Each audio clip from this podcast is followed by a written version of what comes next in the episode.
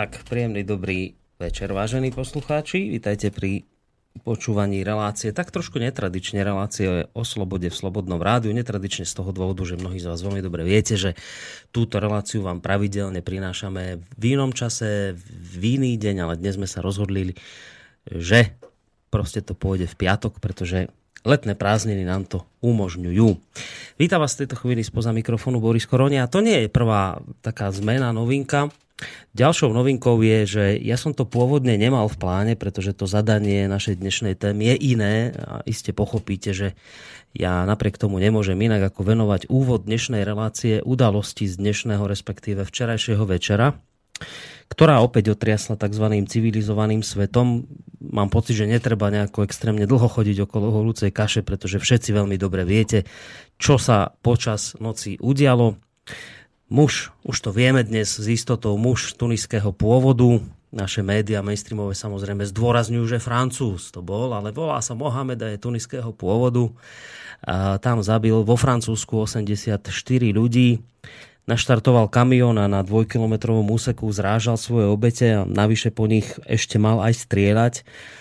Ako som spomínal, vyše 80 ľudí zabil, asi 200 ďalších zranil, pričom tá aktuálna bilancia je taká, že 25 e, zranených je na prístrojoch, 52 ďalších ľudí je momentálne v kritickom stave, čiže žiaľ ešte tam aj predpoklad, že budú obete rásť.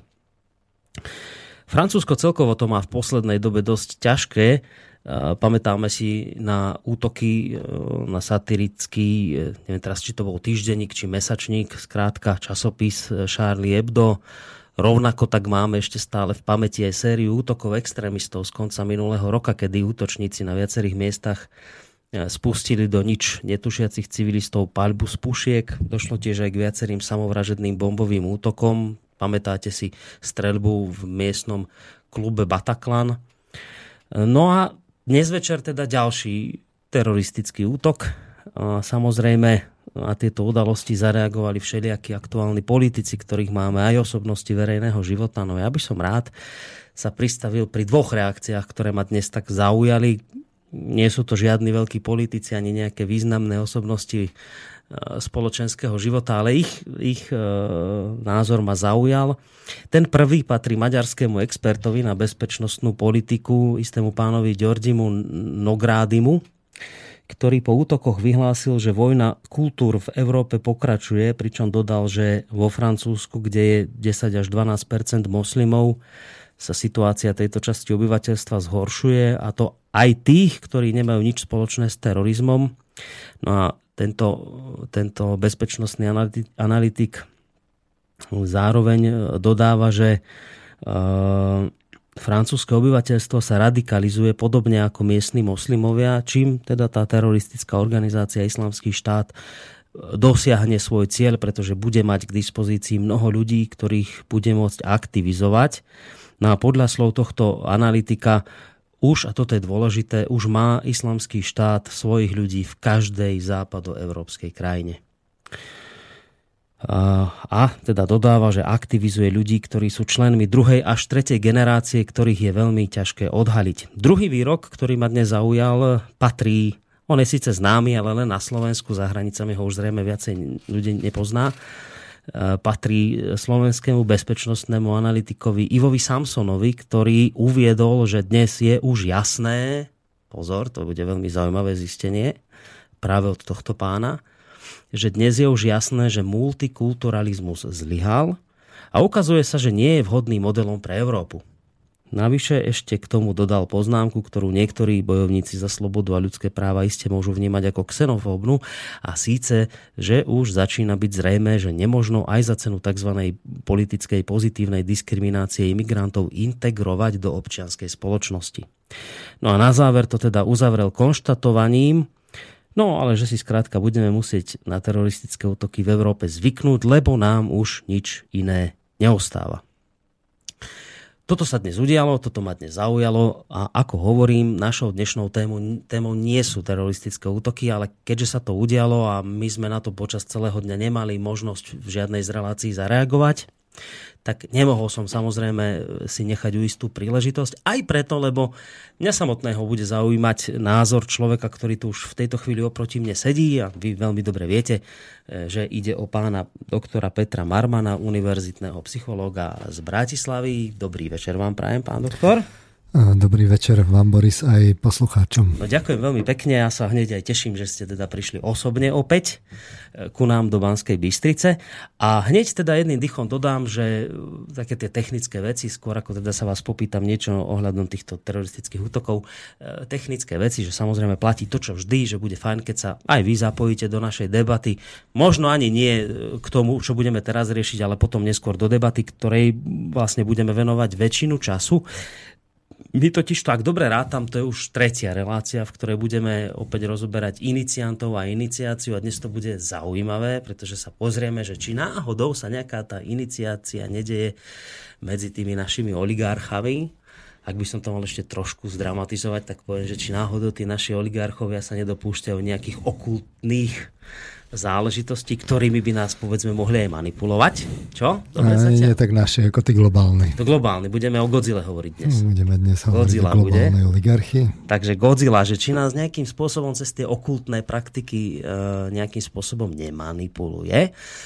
Ale vravím, naozaj len aspoň pár minút budeme venovať aj teda rozhovoru na tému teroristické útoky.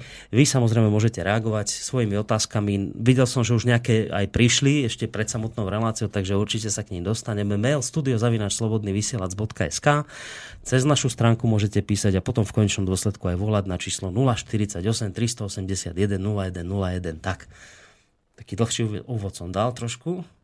6 minút, 7 skoro mal. Dobre. Ale ešte som to, celkom to, dobre. Nie, nie to, naj, to, to je z tých najdlhších.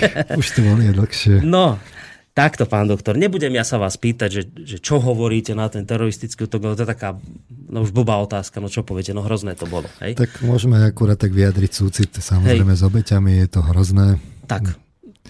Ale... Ja by som na túto tému povedal len jednu takú osobnú poznámku.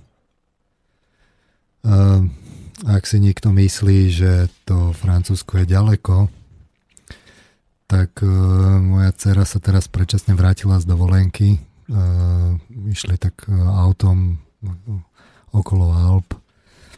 Uh, no a mali namierené do Nice. A v severnom Taliansku im vyhodila kontrolka motora, že teda motor nejde naplno, tak sa vrátili. Hm. Takže zrovna v včera a dnes by v tom NIS boli a je dosť možné, že by tam na tom uh, centrálnom námestí kľudne boli. Takže, no, takže to len tak akože na margo mm. toho, že keď si myslíme, že to je ďaleko, tak uh, vlastne cez tie linky každý pozná niekoho, kto de facto tam už pozná niekoho, kto tam bol. A tá Európa je, je v tomto smere malá, ona sa tak prepája intenzívne. Takže uh, nevyhneme sa tomu, aj mhm. keď to nebude zrovna u nás. Ja by som sa nečudoval, keby tam niektorá z tých obetí možno bola aj, aj zo Slovenska. Alebo no, zatiaľ hovorí, hovorí naše ministerstvo, že teda nemá takú informáciu, že by malo ísť aj nejakého Slováka zatiaľ, teda, že neeviduje obete na našej strane.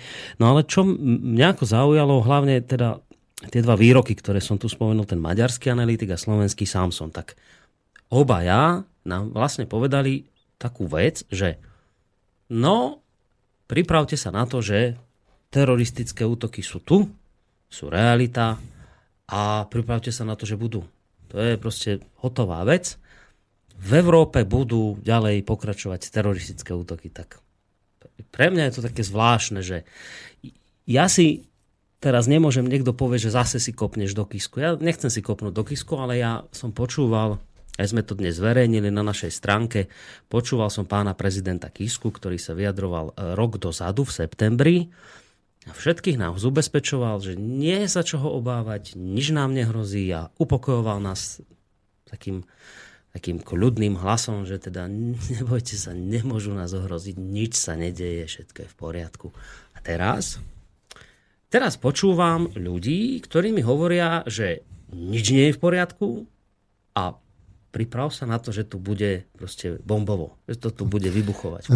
Už nám nič iné nezostáva. Už nám Aby nič sme iné. citovali, toto je také, také pekne symptomatické, lebo je jednoduché skonštatovať, že už nám nič iné nezostáva.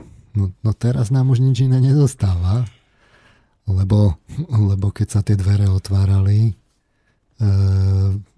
tak vtedy sa to neriešilo, teraz už je neskoro plakať nad rozliatým mliekom. A bolo by veľmi zaujímavé pozrieť si, čo, čo pán Samson uh-huh. hovoril práve pred tým rokom.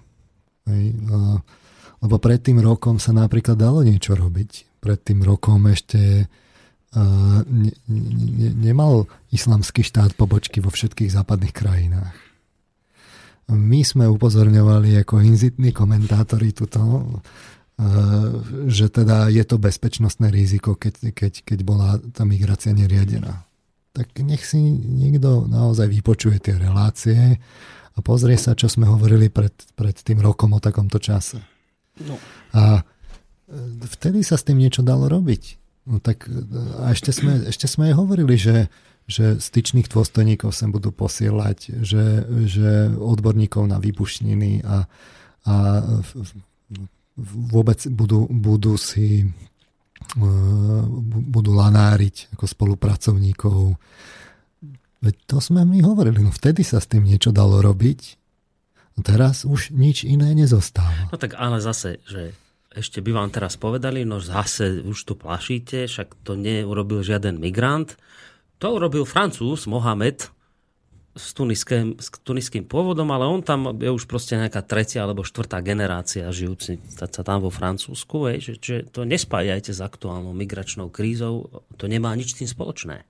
No ale ako sa ten, uh, ten človek z druhej a tretej uh, generácie samoradikalizoval. Je to taký obľúbený pojem dnes, hm? samoradikalizácia. No tak ako sa samoradikalizoval? To si jedného dňa pri stole povedal, že tak teda, tak toto ďalej nejde a on teda zoberie ten kamión. No tak samozrejme, že mu v tom niekto ideologicky pomohol. A Vieme teda, kto k tomu ideologicky pomohol? Nehrá náhodou v tomto smere jednu z kľúčových úloh práve ten islamský štát? A keď my sme hovorili, že teda vyzbrojovať tých umiernených rebelov je problém, ktorý potom sa stali, ako pripojili k tomu islamskému štátu a tak ďalej. Kde boli všetci tí analytici? No, to je jedna vec, že... A toto je, toto je obľúbená šablóna, že, že tu títo analytici, oni nepredpovedajú, čo sa stane.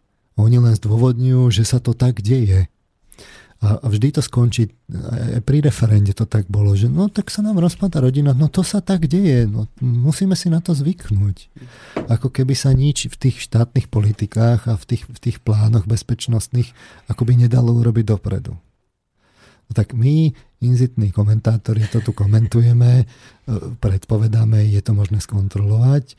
Fundovaní, erudovaní analytici e, nás ubezpečujú, že, že to bude v poriadku a potom nám už len zdôvodnia, že to teda v poriadku nie je, že teda už nám nič iné nezostáva. Ne, nezostáva a pán Sansom vám už dnes povie, že teda no, pripravte sa na to, že to už bude.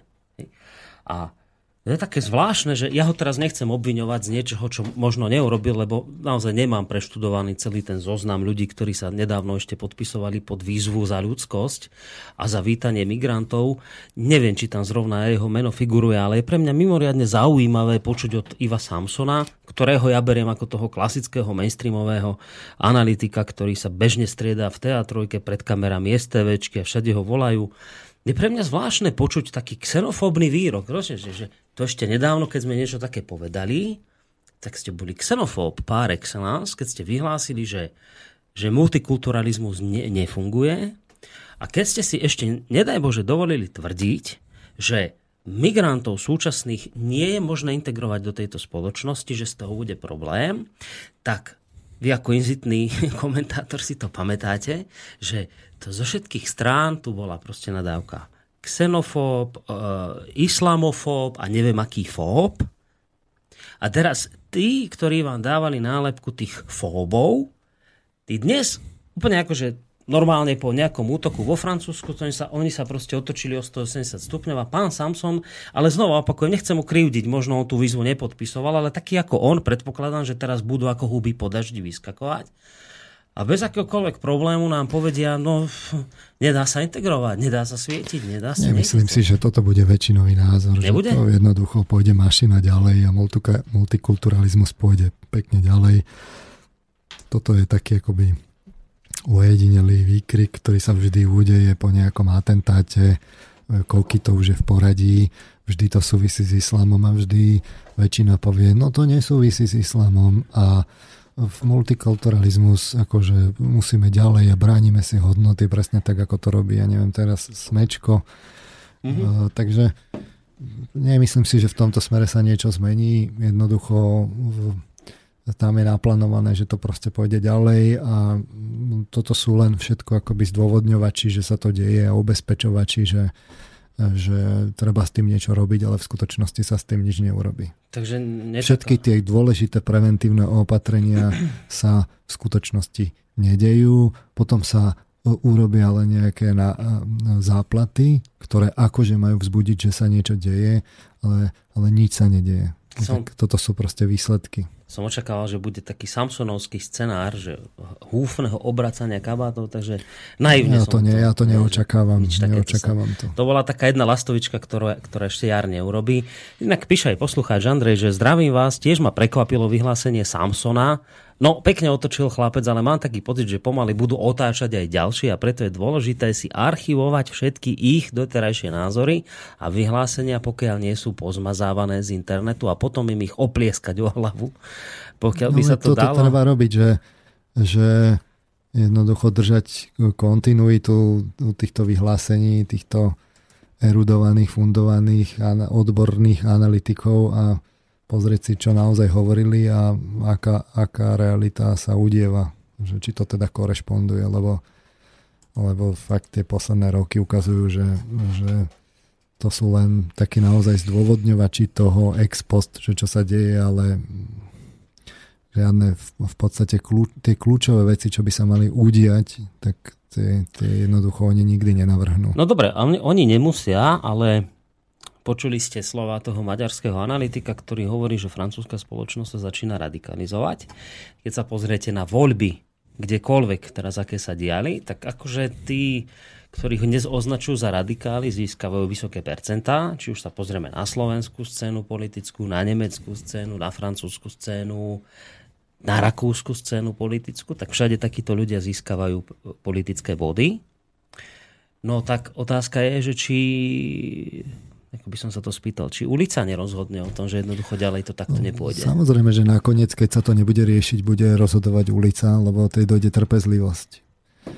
No a tak akože pod, pod tlakom ulice teda potom začnú konečne akože niečo robiť a vždy to budú také tie náplaste trošku väčšie a tak ďalej, ale, ale tam, keď sa to dalo riešiť bezproblémovo, tak sa to neriešilo. No tak tak toto bude výsledok. Tak samozrejme, že sa radikalizuje spoločnosť, lebo tak komu sa páči, že koľka tieto útok v, v, v tom Francúzsku v poradí a e, všade tie ubezpečenia to nesúvisí s islamom a pritom je to za poslednú dobu tretí veľký útok a všetky súviseli s islamom. No tak, tak ľudia už ako čo si pomyslia, že, že to nesúvisí teda s tým islamom? Treba sa naozaj pozrieť na to, že či v tom islame to náhodou to, nejaké takéto elitárstvo náhodou tam nie je. Také tri argumenty dajú, že to nesúvisí s islamom, potom druhý je, že aj kresťania vraždia. Keď sa spýtate, že ktorý? Breivik? To je hneď Breivik. A kto ďalší? To nie Breivik. A potom tretí argument dajú, že No ale teraz, keď vy budete akože proti tomu bojovať, budete sa stiažovať, tak to práve islamský štát chce, aby sme sa rozhádali s tými moslimami. Toto oni potrebujú, toto chcú. Hej? Že toto sú také tri argumenty. My práve po týchto útokoch musíme ešte viacej držať spolu a ešte viacej no. sa nenechať vyprovokovať tým, čo sa udialo. Nesmieme proste teraz dávať to za vinu islamu no, a podobným veciam. Kľudne sa stretávame na námestiach ďalej a kľudne kľudne nás budú zražať kamiony ďalej. No tak ak niečo ukázal tento útok, tak ukázal, že ani len tie výbušniny nepotrebujete. Veď to bol doslova do písmena lacný útok s, s, s fatálnymi následkami. Ten kamión môžete kľudne ukradnúť, to, to nebude žiaden veľký problém. Zoženiete si na čiernom trhu pár zbraní a takýto samovražedný útok môžete opakovať do nekonečna. Tak čo bude výsledkom? Budeme sa stále, budeme držať spolu a stále sa stretneme na tom námestí a stále do nás niekto napikuje alebo niečo urobíme.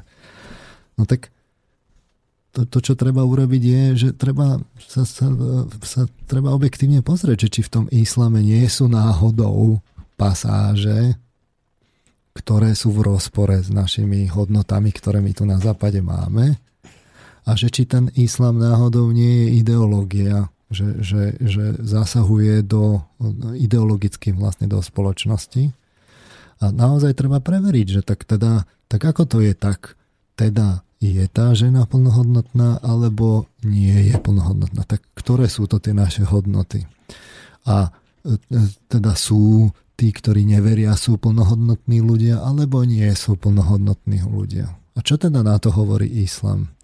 No tak lebo keď hovorí, že, že teda neverci nie sú plnohodnotní, no tak potom výsledkom bude, že budú tie kamiony posielať. A darmo to neurobia všetci tí, ktorí, ktorí vyznávajú islám. Veď stačí tých pár percent tých radikálnych, ktoré to zoberú naozaj doslovne. No tak treba naozaj urobiť to, že treba si zobrať ten, ten islám, treba si preveriť, ak, aké vyznáva hodnoty a že či teda tie hodnoty nie sú v rozpore s hodnotami, ktoré my garantujeme dokonca aj ústavne. A keď áno, tak treba pošatovať, aby sa niečo zmenilo v tom islame. Alebo, alebo keď sa nezmení, tak v tom prípade ho treba postaviť mimo zákon. No ale teraz, aby sme boli objektívni, tak treba povedať, že no ale islám nebol vždy problém. Však islám vyskočil, ne, že 2001 s dvojčkami, Al-Qaida, Bin Laden, tam sa to niekde začalo, dovtedy nebol problém. A, takže Takže možno, že je to aj tak, že my sme niečo tam ako západ urobili v týchto krajinách. To sa chcem spýtať, že jej, toto to, to, to nám to začalo... Môžeme tam zavrieť okno, prosím vás. Ďakujem pekne. Máme tu asistentku, ďakujeme, to je výborné toto. Také, takéto služby. A to som sa chcel spýtať, že my sme to aj v tejto relácii, myslím, riešili, že keď sa bavíme o tej migračnej kríze, tak nikto nikdy nesmie povedať, ako na tých vrcholných stretnutiach, že, že počujete, drahí kolegovia politici, poďme sa mi porozprávať o tom, prečo vlastne z tej Sýrie tí ľudia utekajú, prečo z Iraku utekajú. Poďme sa rozprávať o vojne, ktorá tam je a kto tú vojnu vy, vyvolal. Poďme sa o tomto, to ste asi vyhovorili, že no ale že toto sa nesmie riešiť, takáto téma, že to, to by bolo nepríjemné riešiť, že kto tú vojnu tam a za akým účelom vyprovokoval. Tak tá moja otázka je, že po tomto všetkom, čo sa teraz deje, že tu máme pomaly na, ako na bežiacom páse teroristické útoky a už nás pán Samson pripravuje na ďalšie, ako na úplne bežnú vec, tak nebude rásť tlak okrem iného aj na to, že jednoducho sa o tomto už začne konečne diskutovať? Že, že prečo utekajú, kto vojnu vyvolal v týchto krajinách a kto je za tú vojnu zodpovedný? Ale vidíte, že o tom sa nediskutuje. Čiže ten tlak tých médií uh, hlavnoprúdových, ten je tam si to ošetríte ako, ako chcete. Jednoducho to analýzujeme už dlho, aké sú tie páky na to tie médiá vlastne držať pod kontrolou a tie nás stále zásobujú presne týmito vyhláseniami, že nás tak konejšia, že teda nie, áno, je to hrozné, ale my vlastne musíme trvať na tom, čo, na tom svojom spôsobe života. To znamená, nič nemáme meniť. No a takto nás stále akoby masírujú, masírujú a tie kľúčové riešenia sa nenajdú. No tak jedno z nich je naozaj podrobiť ten islám, že či tam nie sú problematické pasáže, ale pozor, nemyslíme to E, nemyslíme to, že by mal byť špeciálne len islám preverený. Veď nech je preverené každé náboženstvo. My teraz nechceme diskriminovať len islám. Máme nejaké hodnoty, tak ich preverme vo všetkých tých náboženstvách a preverme ich vo všetkých prúdoch, nielen náboženských. To je jedna vec. Druhá vec je, že samozrejme, že keď si pozriete tie náboženstva, tak tam sú rôzne odnože. No a keď vy tam keď vy tam prídete e, s humanitárnym bombardovaním a s umiernenými rebelmi plne vyzbrojenými až po zuby, vrátane tankov. Hmm. No tak e, a urobíte tam rozvrat a všetky tie krajiny, ktoré prosperovali, zrazu neprosperujú a stanú sa vlastne čiernymi dierami, kde sa ten štát rozpadne. No tak potom sa samozrejme, že zoberú tie, budú, budú e, živené tie odnože, ktoré, kde, e, kde sa vlastne just podporí radikalizmus. Mm-hmm. No a ten sa potom, čo, čo majú tí Arabi robiť? No tak samozrejme, že, že vrátia úder tam, odkiaľ prichádza problém, to je v Európe a Spojených štátoch. No tak to je, to je čuduje sa im, čuduje sa im niekto. Tak no. keby ste tam žili, a teraz vás takto humanitárne bombardujú a vy to vidíte deň čo deň, že, že, že kto za to môže, no tak, tak samozrejme, že to urobia a, a budú chystať odplatu tu a využijú všetky prostriedky a urobia to asymetricky. Zoberú lácný kamión a napikujú to do plného davu. Hm. A budete mať presne tie isté obrázky, ako sú v Bagdade, v rozvratenej krajine v Iraku, a v ďalších tých rozvrátených krajinách, kde sú proste samovražedné útoky. Dobre. A keby nebolo leto, možno by bol ten samovražedný útok aj vo Francúzsku. Tak ste povedali, že napriek tejto jednej lastovičke, ktorú dnes nám tu predvedol Samson, nemožno očakávať nejaké húfne otočenie kormidla, a ďalšia vec, že nemožno ani očakávať e, nejakú verejnú požiadavku spoločnosti, nielen Slovenska, ale aj iných na to, aby sme skutočne začali seriózne sa debatiť o tom, kto tam tú vojnu vyvolal a prečo. Nebude sa o tomto baviť nikto? Ja si myslím, že ten kurz je stanovený e, stanovený jasne, je stanovený peniazmi, ktoré prichádzajú vlastne do mm. mimovládok a stade sa rozlievajú cez cez osobnosti, ktoré prichádzajú do politiky, do médií, kde sú kontakty na médiá a jednoducho časť tých žurnalistov je, je v tých mimovládnych organizáciách. Teraz nemyslím všetky mimovládne, Jasne. myslím len tie vybrané s tými najväčšími Hej. peniazmi, tie sú proste z tohto pohľadu kľúčové a problémové. A tam ten kurz je nastolený tak, ako je a nič sa nezmení. Čiže budeme len počúvať, že sa treba pripraviť. Budeme počúvať, že E, že, že to takto bude, lebo sa lebo to už inak nebude, lebo sa to takto vyvinulo sa. Mm-hmm. No. Dobre, tak dáme ešte nejaké maily, čo tu máme a potom si dáme taký hudobný predel a pôjdeme na našu tému. A, trošku aj takéhoto jemne konšpiračného názoru teraz pridáme od e, Richarda, ktorý dal že, takú vec, že neudial sa náhodou ten útok, lebo treba predložiť výnimočný stav v krajine. Ak nie, tak na čo je vlastne výnimočný stav, keď aj tak sa udeje teroristický útok? No, ten výnimočný stav totiž to akurát, akurát skončil, on tuším 3 dní bol skončený. Bol, alebo ja mám skôr pocit, že ho chcel ukončiť Olán, neviem, či už Ja som skončil. čítal, ale to z tohto pohľadu ani není podľa mňa ako také dôležité jednoducho.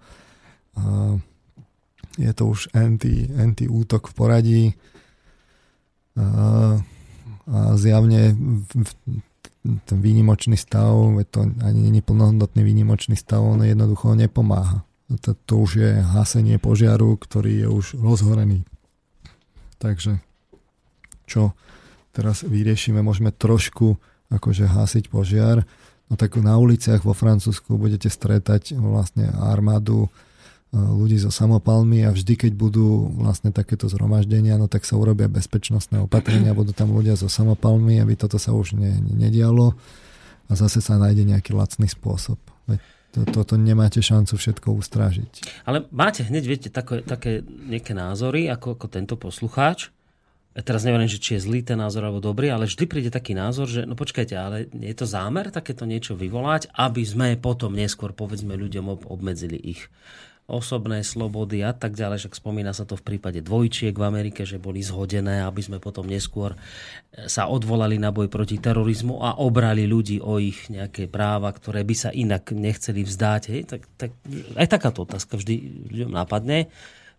Toto, z pohľadu, by sa neuberali. Z tohto pohľadu je to irrelevantné. Dôležité je, že samozrejme, že sa to dodatočne využije v tom politickom boji a využije sa to na tú ďalšiu a ďalšiu centralizáciu, presne tak, ako sa využili dvojčky, ako sa využili každý jeden ten útok vo Francúzsku a inde vlastne priniesol ďalšie posilnenie bezpečnostných zložiek a de facto oslabenie slobod jednotlivca.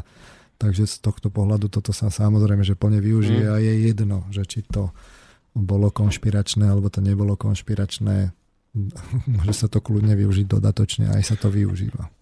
Igor píše, neviem, kde boli bezpečnostné zložky 2 km, čo to auto prešlo. Ako je možné, že im ten chlap povedal, že tam vezie zmrzlinu a policia mu nepozrie ani do kabíny plné, plnej zbraní a výbušnín. Vieme všetci, kto za to môže, ale nikto nič nerobí a všetci tí, ktorí sú za to zodpovední, teraz prajú Francúzom úprimnú sústrasť. Takýto názor zaznel. Teraz mi píše poslucháč, že, že Boris, hovoríte, že ten atentátnik je tretia, štvrtá generácia vo Francúzsku, ale na mainstreame hlásili, že sa narodil niekde v Alžíri, či kde si tam. Nevenoval som tomu pozornosť, až keď ste to nepovedali. No tak ja som to tak niekde čítal, že tretia, štvrtá generácia. Ale to, to sa to... ešte len ukáže a v princípe e, z tohto pohľadu e, je naozaj jedno, že či je to imigrant, ktorý prišiel vlastne sa Alžírska, alebo je to druhá generácia. Dôležitá je, kto ho indoktrinoval. Hej. Hej. A ako toho sa samoradikalizoval. Ako sa tá indoktrinácia udiala. No hmm. tak toto treba riešiť a na toto sa treba pozrieť, že samoradikalizácia je čo za, za pojem to. Je zaujímavé, že teraz sa celá Európa samoradikalizuje. Na jednej strane sa samoradikalizujú títo teroristi, na druhej strane sa samo radikalizuje verejnosť. Tak, tak e, sa samo, to je zaujímavé, že nič sa samo neudeje, nikto tomu neverí, ale tuto sa to bežne používa ako pojem. No tak aké sú príčiny tej radikalizácie? No? A už sme sa tu všetci radikalizovali a dneska napríklad sa dozvedáme, že istý pán, ja neviem, písateľ na Facebooku, ktorý napísal, že Kiska patrí do Gulagu, tak už po ňom ide policia, lebo začala kontrolovať Facebooky, sociálne siete. Sa samoradikalizoval. Sme sa samoradikalizovali, no a treba nás držať aj, pod pokrievkou. My sa tu samoradikalizujeme, že teda snažíme sa predpovedať, že čo sa stane. No tak a potom sa to stane, tak sa samoradikalizujeme. No, takéto xenofóbne nálady vyvolávame. Mali by sme si pekne zdôvodniť, že, že už sa to tak deje a musíme sa s tým zmieriť a potom sa nebudeme samoradikalizovať. Čiže nepýtajme sa na príčiny, nič neskúmajme, súhlasme so všetkým, potom bude všetko v poriadku, budeme tvrdošine vlastne stáť na tých svojich hodnotách až dokým nás niekto neprejde kamionom alebo nezastrelí. A potom už sa môžeme samoradikalizovať, koľko chceme.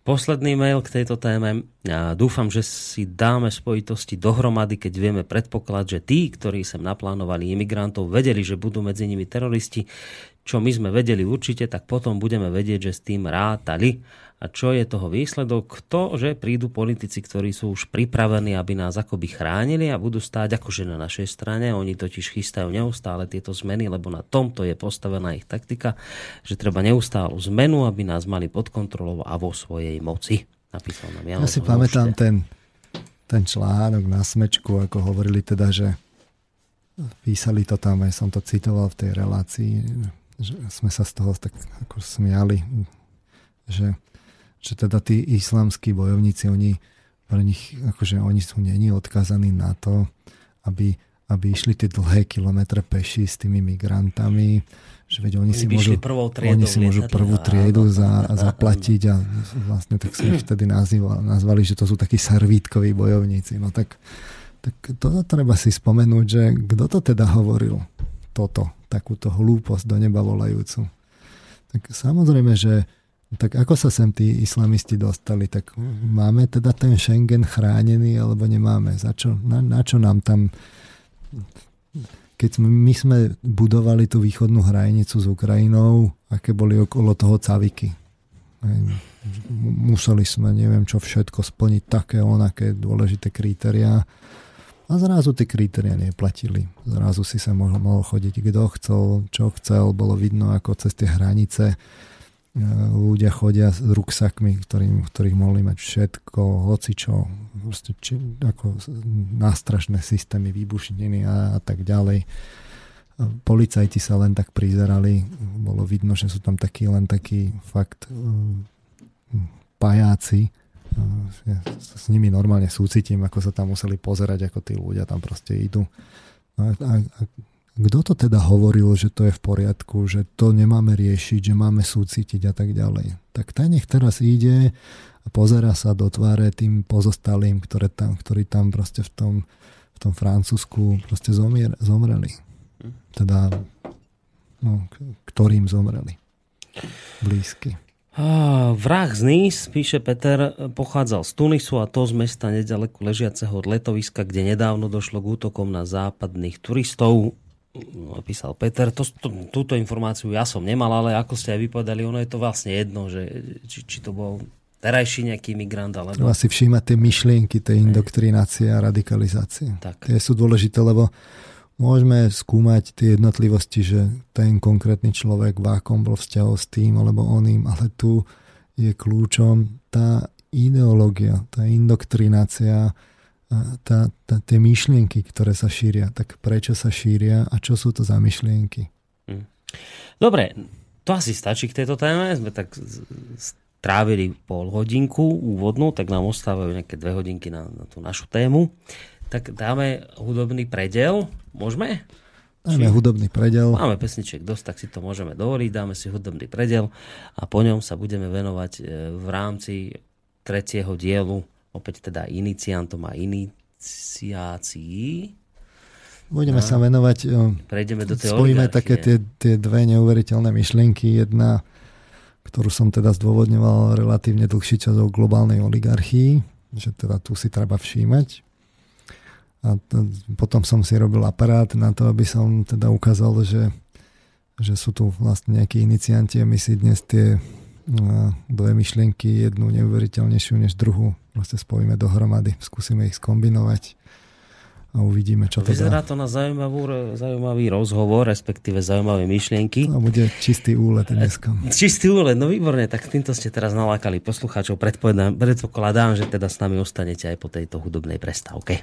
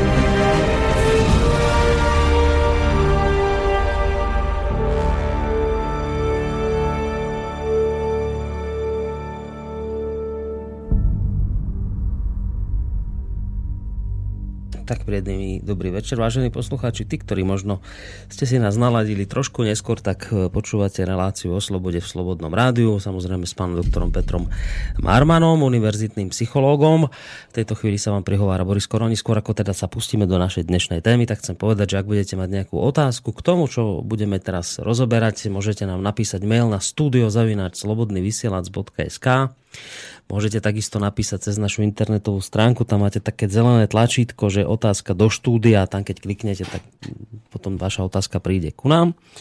Alebo môžete samozrejme využiť aj telefónu linku 048 381 0101. Ja už som spomínal, že teda dnes tu bude opäť o iniciácii, iniciantoch a oligarchii. Je, my už robíme tretiu reláciu. Ideme spraviť ešte predtým nejaký taký krátky, krátku bilanciu toho predošlého dielu, alebo to nie je až tak veľmi nutné v tejto chvíli? No, ja ju urobím. Som tak ešte cez tú pesničku uh, premyšľal.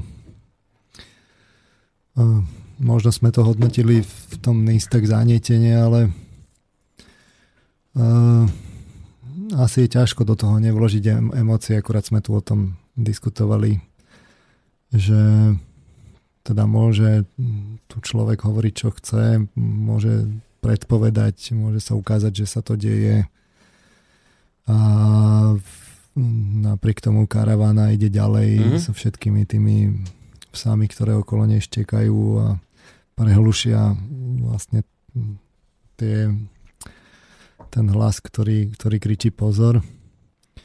Um, napriek tomu to má samozrejme význam. Uh, konkrétne výsledky boli, boli, ja neviem, v predvolebnej kampani. Jednoducho ten štrajk učiteľov, ten bol vidno, že jednoducho už si nemôžu tie mimovládky robiť, čo chcú. Prúdko sa im zhoršuje obraz. Mnoho a mnoho ľudí to jednoducho už, ako sa hovorí v úvodzovkách, nežerie. Ono to svoj význam má, aj keď to v globále akoby stále, mm, stále nevidno tú zmenu a nejaké zmeny vidno. Mm. Vidno to na tom, že v tých, v tých politických e, voľbách sa predsa len aj navonok nejaké, nejaké zmeny udievajú a musia meniť plány e, chlapci v pozadí. No, takže a to nemení nič na veci, že... Stačí takáto rýchlosť zmien? Také dosť pomalé. No, tak to, to... akože zmeniť celú spoločnosť, to je to sa deje pomaly. Aj komunizmus, by sme mohli povedať, že opäť to padlo relatívne rýchlo, ale komunizmus padol, padol celé 80. roky a tiež to vyzeralo dosť dlho beznádejne. Fašizmus padal tiež 5-6 uh, rokov uh, a vlastne tiež to vyzeralo dlho beznádejne, keď, keď nacisti obsadili vlastne celú Európu, my sme si to už aj spomínali treba zase mať v tomto smere ako vieru, že ona tá, ja som to už spomínal, že tá, tá svetovláda, ona vždy tak ako tým, tým ašpirantom na ňu tak ofús ubzikne. Treba za tým vidieť prozreteľnosť, keď to poviem tak poeticky. Sú také obranné mechanizmy, keď to poviem tak sekulárne. Hmm tej spoločnosti a není to, není to jednoduché, akurát, že uh, to dlho trvá. No. Toto je, je, to, je, to, je to kolos, celá tá spoločnosť, kým, kým sa to rozbehne a tie naše sily sú malé, ale aj tak klobúk dole, že s tým rozpočtom, ktorý máme, keď spočítate celú tú, celý ten rozpočet na všetky tie hlavnoprúdové médiá, čo všetko musia hústiť do, do ľudí a aj tak im to tí ľudia mnohí, už akože fakt kritické množstvo ľudí im to jednoducho prestáva uh, jesť, tak, tak potom má to svoj hlboký význam. No my sme tu hovorili za ten čas neuveriteľné myšlienky. Uh, hovorili sme napríklad o uh, v istom čase o globálnej oligarchii, že teda tak ako je tu tá naša národná oligarchia, alias Gorila, že je tu aj globálna, alias Godzilla, sme si to pomenovali, mm-hmm. tak celkom emotívne. Odvtedy sa fakt vybehlo priehršte rôznych prieskumov, ako sa koncentruje bohatstvo v rukách špičky Len ide o to, že sa líšia v tom, že, že či sa ráta bohatstvo aj s nehnuteľnosťami, celkové bohatstvo, alebo je to len to, čo je v ekonomike, alebo je len to, čo je v medzinárodnom obchode a tak ďalej. E, my sme si to ukazovali na príklade toho Gladfeldera, kde on si zobral tú kľúčovú časť medzinárodnej obchodnej spoločnosti, čiže medzinárodný obchod, ktorý je tým, tým hlavným jadrom toho celého. E, takže tam sme si ukazovali, že no jednoducho tam je tá globálna oligarchia ešte sa k tomu vrátim, hovorili sme si o sociálnom inžinierstve, že sa deje, to vtedy znelo také neuver, neuveriteľne. Mm. tam si, ako ste sa na mňa pozeral. No tak medzičasom už Klaus, ten už otvorene o tom hovorí od, od čas migrácie. Orbán, Poliaci sa pridali, Putin o tom hovoril, to sme si analyzovali Valdajský prejav. Áno. Tedy to ešte vyzeralo, že no tak blázon Putin s, s jadrovým kufrikom. S jadrovým kufrikom a teraz už zrazu akože koľko ľudí sa k tomu pridáva všetko poprední e, štátnici. A zrazu je to akoby taká realita. A hovorili sme si ako, o tom, ako tak gorila sú, ako súperistov Godzilla, no tak bol tu rozhovor Roberta Fica vlastne po operácii, kde skonštatoval, že tak on teda, že to ani nebojovali s opozíciou, že to bojovali s mimovládkami. Tam sa, my sme si to špeciálne analyzovali, že ako tá Godzilla zasahovala vlastne pri, pri ja neviem, referende o rodine, a, ale konkrétne špeciálne pri, pri tom štrajku učiteľov pred voľbami, ak sme si ukazovali všetky tie cestičky. Dokonca sa e, nami e, dekonšpirovaný pán Demeš ozval, a teda, to, to viete, že, že, že Ficovi povedal, že no tak to ma teda, ale že akože to preháňate, že teda Pre, ja by sa, preceňujete to, toto, preceňujete pre moje schopnosti. Nie, nie, pán Demeš je, pán Demeš je skromný. No. A my sme si vyslovene analyzovali, ako sú tie mimovládne organizácie nástrojom na tú deštrukciu národných identít. To tiež pamätám, že to znelo tak, že som to tak, s takým opatrným hlasom hovoril, že však veď, kde sú všetky tie veci zamerané, že to sú zhodov okolnosti všetko veci, ktoré deštrujú národnú identitu. Chcem o tom urobiť osobitnú reláciu.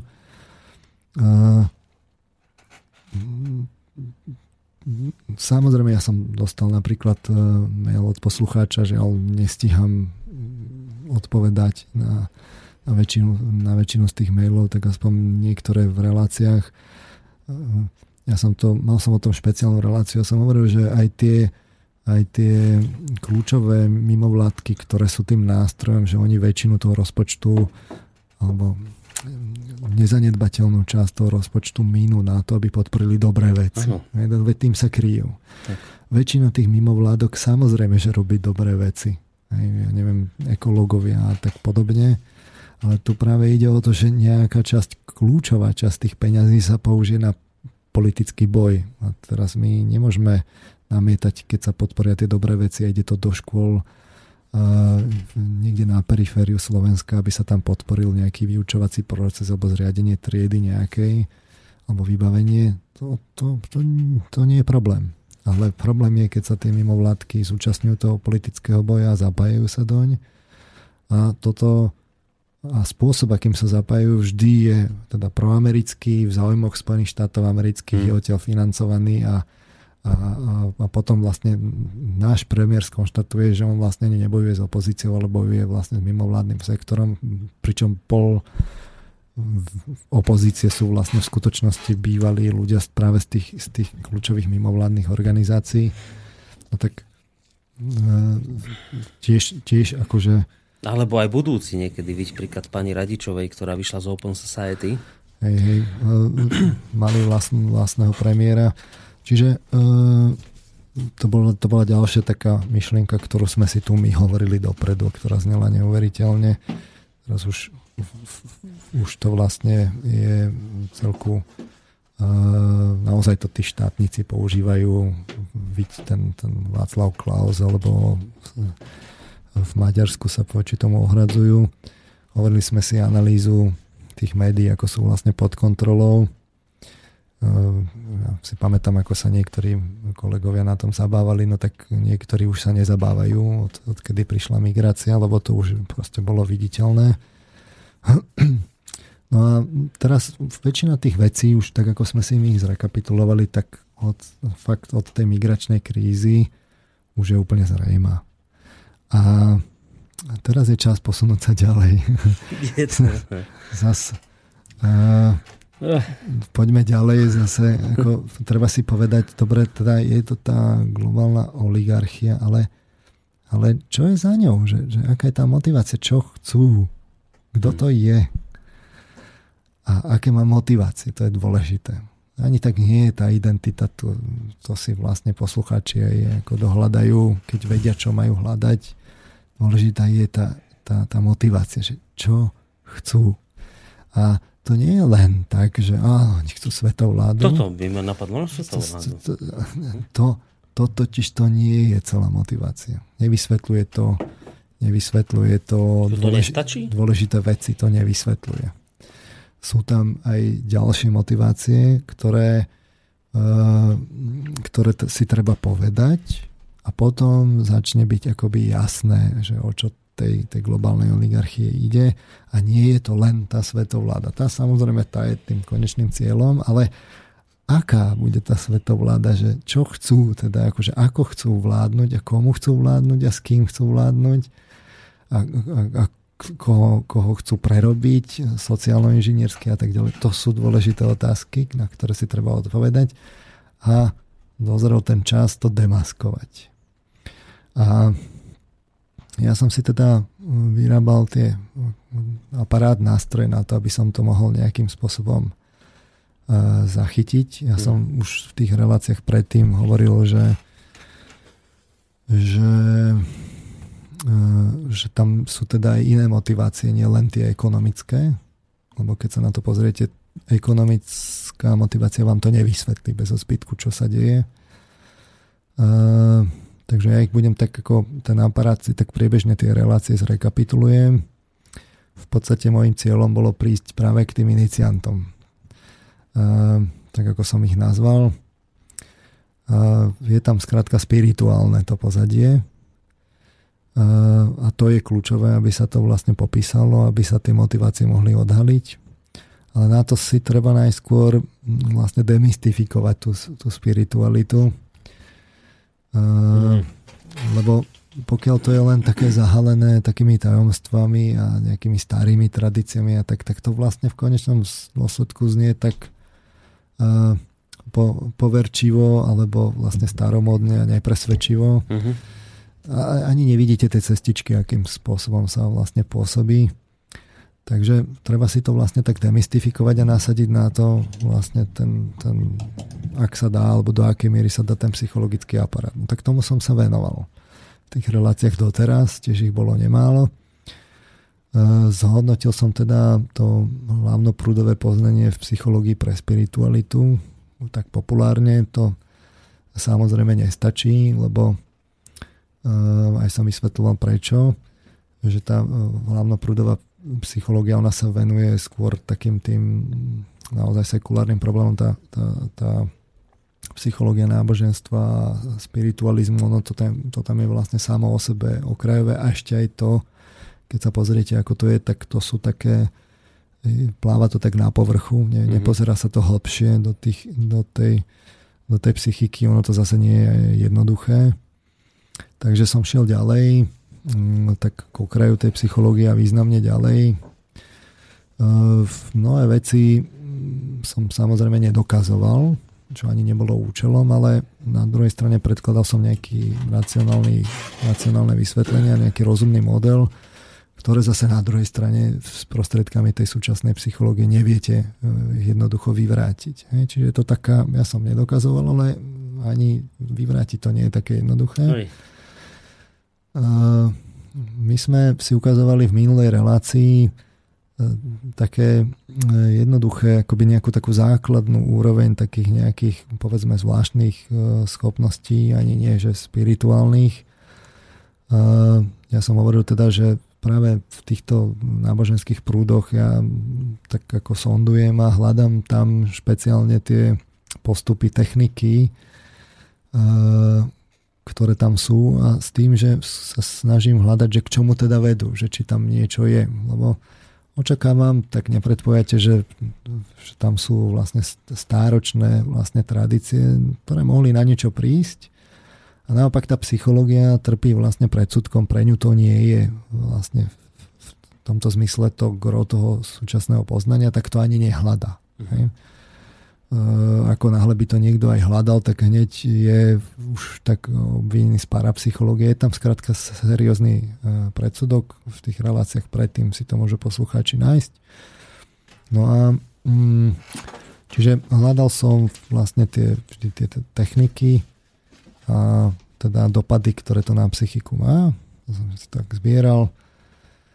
No a v tej minulej relácii sme si niektoré z nich ukazovali hovorili sme si o tom robení poriadku v psychike, že e, vlastne tu tí ľudia sa snažia oveľa väčšiu pozornosť venovať psychickým obsahom a procesom, tak aby ich nejakým spôsobom upravili. Spoznali samých seba, idú veľmi hlboko do, do, do ľudskej psychiky. No a niektoré z tých cvičení alebo techník, tréningov sme si ukazovali. Bola tam jedna väzba Jedno z nich sa týkalo väzby medzi emocionalitou a myslením. ukazovali sme si, že to vlastne smeruje k tomu, ako emocionalita zasahuje do myslenia, že zasahuje vlastne úplne všade, od pojmov tých jednotlivých logických krokov, cez kontexty, východiska, stratégie riešenia, učenia a tak ďalej. A to cvičenie bolo akoby vedomé pozorovanie myslenia, ale v každom tom kroku čo naj, najvedomejšie s tým, že človek vlastne sleduje, kde mu tá emocionalita zasahuje mhm. a stáva sa na to citlivým, čo má v dôsledku vplyv na toho človeka samého, že vidí, kde konkrétne ho tá emocionalita ovplyvňuje, kde konkrétne teda zasahuje a vybeháva chodničky, ktoré ho teda oberajú o slobodu. A sme si hovorili, že ako logický dôsledok je, že to, keď je na to citlivý u seba, tak vlastne začína, začína to vidieť aj na Aha, iných, čo sa dá teda použiť zrovna tak na dobré, hmm. ako i na zlé, konec koncov ako všetky tieto hmm. vlastne techniky. Akékoľvek pokročilé schopnosti psychické, vrátanie obyčajného myslenia sa dajú použiť samozrejme na dobré i zlé veci. Hovorili sme si potom o príklade vôle, alias opakovanom sebaregulačnom neautomatizovanom cvičení, kde človek nejakú obeď prinesie cyklicky a postupne si vytvorí ten rezervoár vôle, kde to má na neho vplyv, že sa teda je schopný seba prekonať, získava vlastne takú osobnostnú nezlomnosť. V spojení s telom to môže viesť až k neuveriteľným veciam, to sme si hovorili mhm. v predchádzajúcich reláciách. No a v tom vplyve na iných to má celkom prirodzene vplyv, že vlastne získava schopnosť akoby strhnúť ostatných k aktivite, môže sa stať lídrom. Vedie. Vedie. Hmm. A zaujímavé to začne byť potom v tých synergických efektoch, keď sa viacero takýchto cvičení robí dohromady, lebo až tam to začne byť potom zaujímavé, čiže sme si hovorili o rozhodovaní, kde teda človek sa učí rýchlo, ale pritom tvorivo a opodstatnene rozhodovať Čiže využije na jednej strane celé spektrum myslenia, ale nie zbrklo. Na druhej strane pridá vôľu, čo má vplyv na toho človeka taký, že logicky neprešlapuje pri tom rozhodovaní na mieste, získava akúsi aktívnosť, ducha prítomnosť sa to tak tiež volá. No a vo vplyve na iných potom získava takú tú charizmu, schopnosť vedieť sa aj presadiť v spolupráci s, tým, s tými rozhodnutiami, vôľou sa, sa vie presadiť. No a ako posledný príklad sme si uvedli cvičenia na emocionalitu a empatiu, kde človek ako robí také kontrolované pozorovania prírodných a sociálnych fenoménov, kde sa sústredí teda na ten podnet, ktorý či už v tej prírode alebo v tom sociálnom prostredí, ktorý niečo vyvolá a následne sleduje svoje emócie v nejakých kontrolovaných vlastne stavoch. No a vyextrahuje z toho tú emóciu, ktorú to v ňom vyvolá, tú zosilní, tak aby, aby ju bol schopný si vyvolať aj bez toho podnetu, takže si ju zapamätá. Čiže si získava niečo ako také v úvodzovkách laboratórne vzorky emócií. A tieto sa potom ozývajú na príslušné podnety, oni sa ozývajú aj u bežného človeka, ale tým, že sú oni zosilnené, skoncentrované, tak človek je voči ním oveľa citlivejší a môže si ich uvedomovať. A keď si to tak vypestuje na rôzne teda prírodné deje, počasie, na dojem z ľudí, choroby, sociálne javy sme si rôzne veci spomínali, tak uh, získava teda jednak citlivosť na pozorovanie, teda nevedom, nevedomia u seba, ale aj akúsi predikčnú schopnosť, že tam sa vlastne človek tak nevedome kalibruje a môže s tým, môže mu, môžu mu tie emócie mnohé vlastne ukázať celkom tak akože objektívnejšie. Hmm.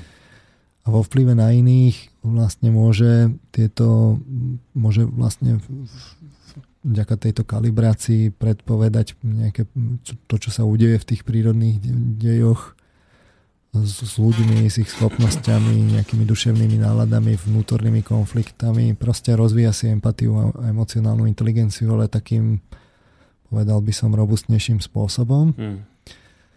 Uh, no a dnes by som rád pripojil veľmi stručne ešte jednu, dve veci z tejto oblasti, aby som sa posunul ďalej. Ešte pred tým úletom? Ešte pred tým, než sa posuniem k iniciantom. No dobre, tak ako to ideme? Ideme si dať hudbu, či dáme, ešte, ja, ešte, tie dve? To, ešte toto by som no, dal a, a potom, potom si pustíme. Tak, dobre, dobre, dobre. Takže zaujímavé to začne byť, a to som tiež tomu niekoľko relácií venoval, keď si to práve tieto cvičenia človek spojí synergickými efektami so zmenenými stavmi vedomia. No, treba len dodať ešte, kým budete pokračovať, že toto nie je že toto všetko, čo ste hovorili a zrejme aj budete hovoriť, nie sú cvičenia na mesiac alebo dva, že to sú dlhoročné, to sú dlho, dlhodobé, dlhodobé cvičenia. Ja ich tak akoby trochu rozpisujem tak psychologicky aby to znelo tak ako psychologicky uveriteľne, malo to nejakú svoju logiku, to je skrátka ten model. Mm. A ja teda deklarujem, že teda poznám nejakých ľudí, ktorí v tomto smere dlhoročne pracovali a na ktorých som si pooveroval teda rôzne veci, ktoré, Hej. ktoré naozaj znejú v rôznych teda parametroch veľmi zaujímavo, aby som to tak povedal. Uh, Čiže ide o to naozaj o ten model, že aby to vyzeralo, aby to malo nejakú vnútornú logiku psychologickú a zároveň týchto ľudí je málo, čiže potom tie výskumy na to nie sú, sú vyslovene parciálne, ale až tými synergickými efektami vznikne to zaujímavé. Hej.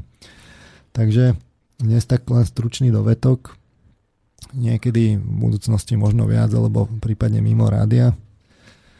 Uh, Takže jedna vec je, keď, keď sú imaginatívne schopnosti, keď sa k tomu pridajú, uh, tie sa práve zveľaďujú typicky v synergickom efekte práve s tými nevedomými stavmi.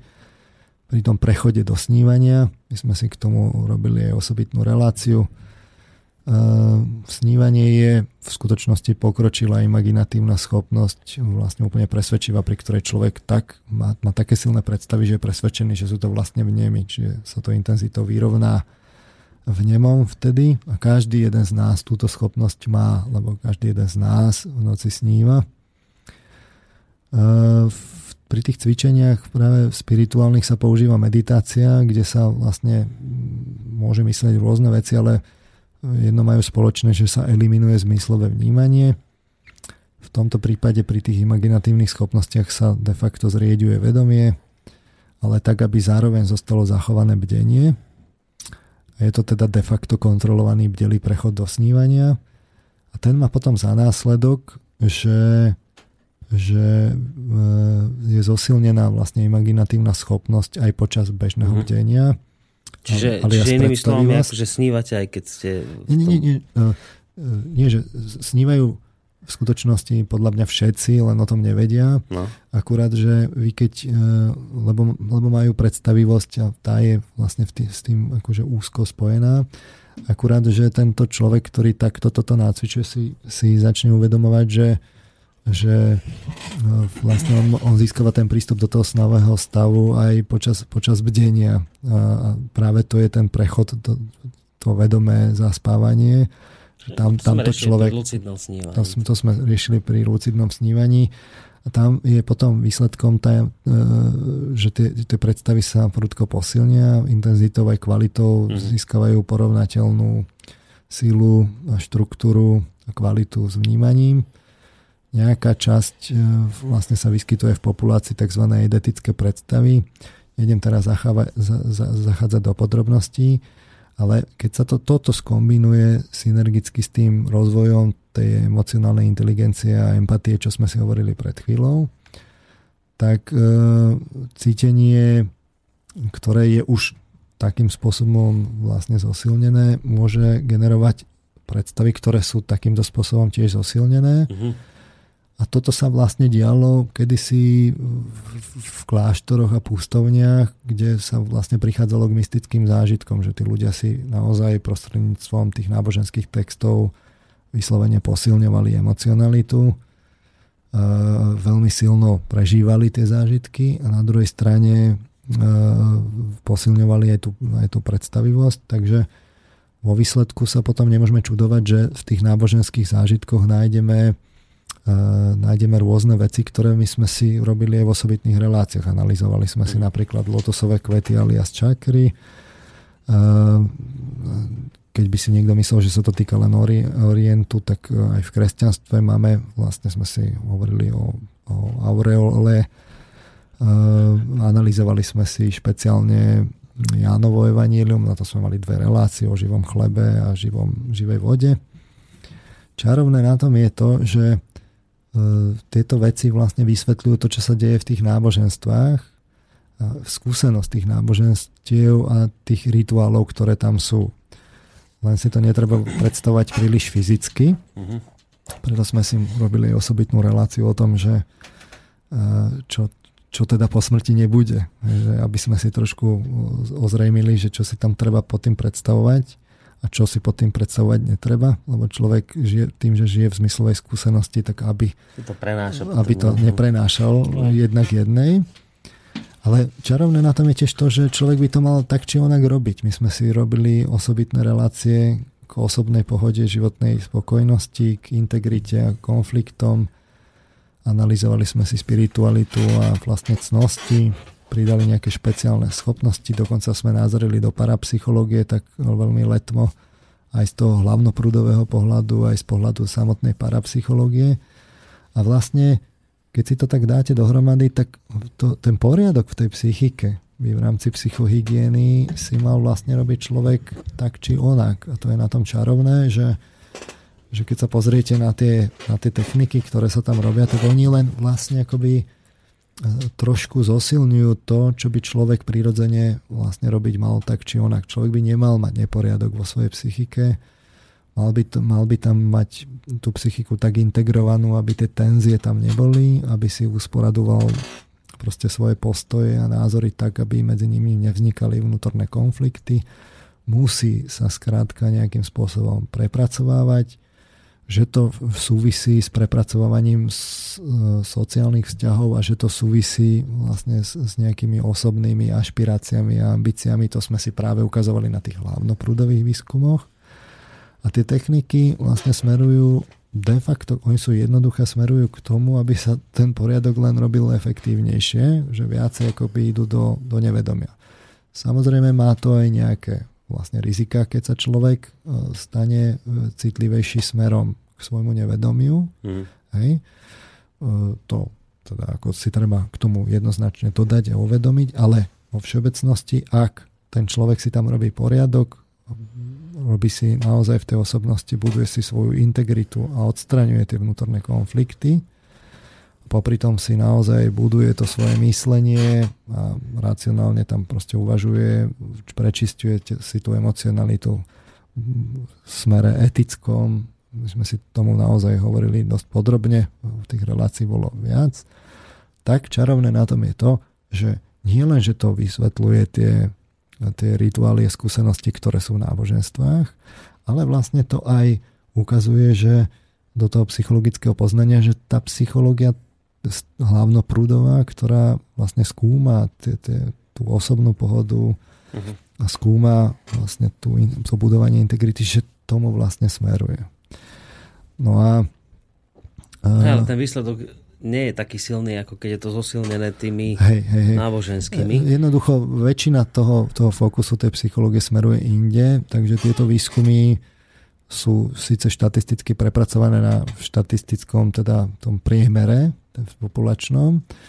Ten tie techniky nerobí samozrejme e, takmer vôbec, len vlastne nejako takými životnými skúsenostiami, takže je to tam tak veľmi, veľmi jemne akoby e, načrtnuté, ale keď sa na to pozriete, tak, e, tak to tam vlastne nájdete. A keď by sa s tým psychológia mala zaoberať, tak by musela skúmať nie ten priemer, ale musela by skúmať práve nejakú špecifickú e, vzorku e, psychologickú, ale tam je zrovna ten predsudok. Takže sme v takom začarovanom kruhu, že, že tá psychológia v tomto smere nevie dávať e, úplne relevantné odpovede a preto my sme si siahli tak akoby vlastne k tomu kraju tej psychológie, až, až tak akože prešli za ten kraj, ukázali tie, tie, tú, tú logiku vnútornosť, snažili sa ju tak populárne vysvetliť, aby sme ukázali, že teda čo? Že teda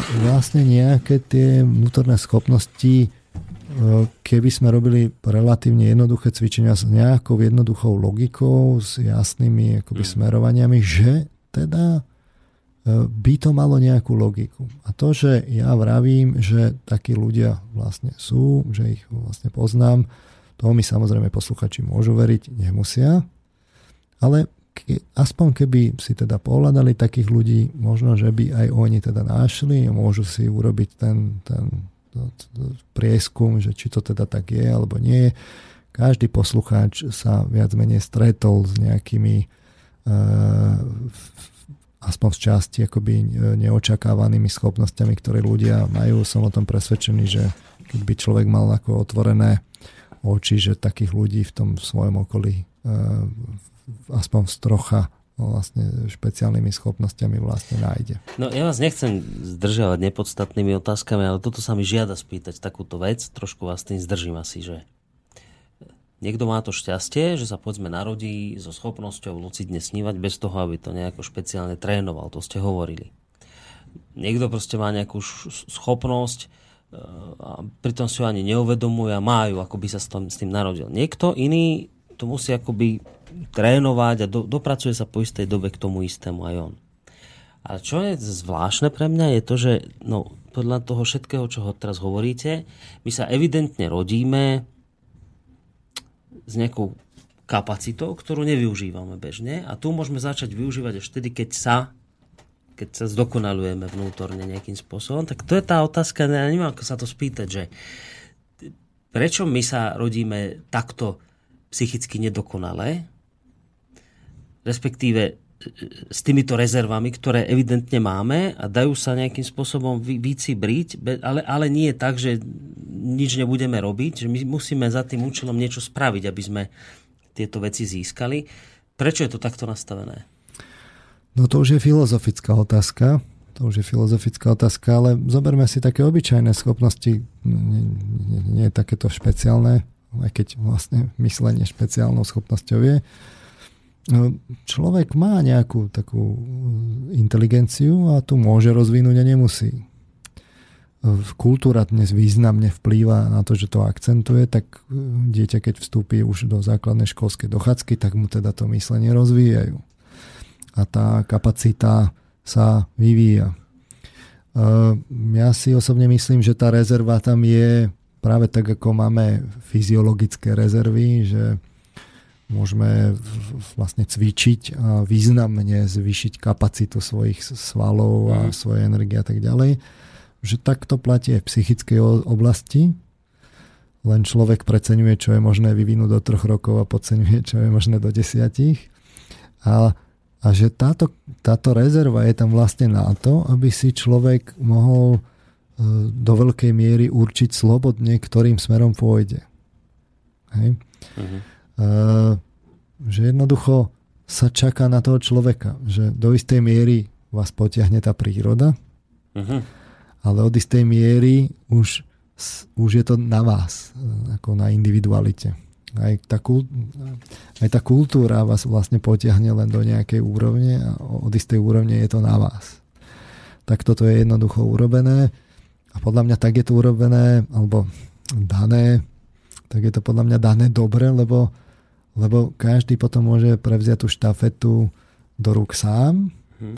a slobodne hmm. sa si vlastne určiť smer ďalšieho vývoja. ten aspekt a, slobody je v tomto, a ten, hej? Podľa mňa tam je ten aspekt slobody a ten, hm. ten je dôležitý a vy môžete ale niečo urobiť a ani nemusíte nič urobiť. Mm. No to vidno v tých, v tých vývinových teóriách.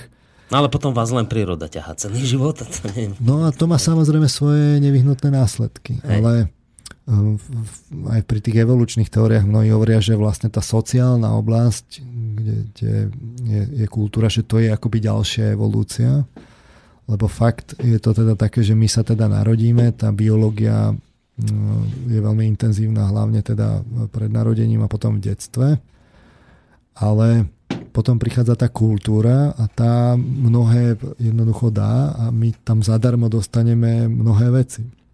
Celý ten vývin myslenia, predstavte si, že by ste všetko to, čo mm. viete, si mal vyvinúť sám, tak to ne, ani nevyviniete, lebo kým by ste všetko mal na to prísť, na geometriu, Hej, prírodné vedy, chémiu a to ani ne, nemáte šancu. A to vám dáva akoby príroda a to je také, taký zotrvačník, ktorý, kde my sa narodíme, niečo maličké vždy pridáme do tej kultúry a to, to tam niekde, niekde sa zapasuje a potom časť ľudí to dostane e, zadarmo, lebo vy ste to tam vlastne pridal, tu váš, ten váš dielik sa pridá k nejakej oblasti a a tí ľudia dostanú už akoby zadarmo niečo, čo vy ste tu zanechal. Mm-hmm.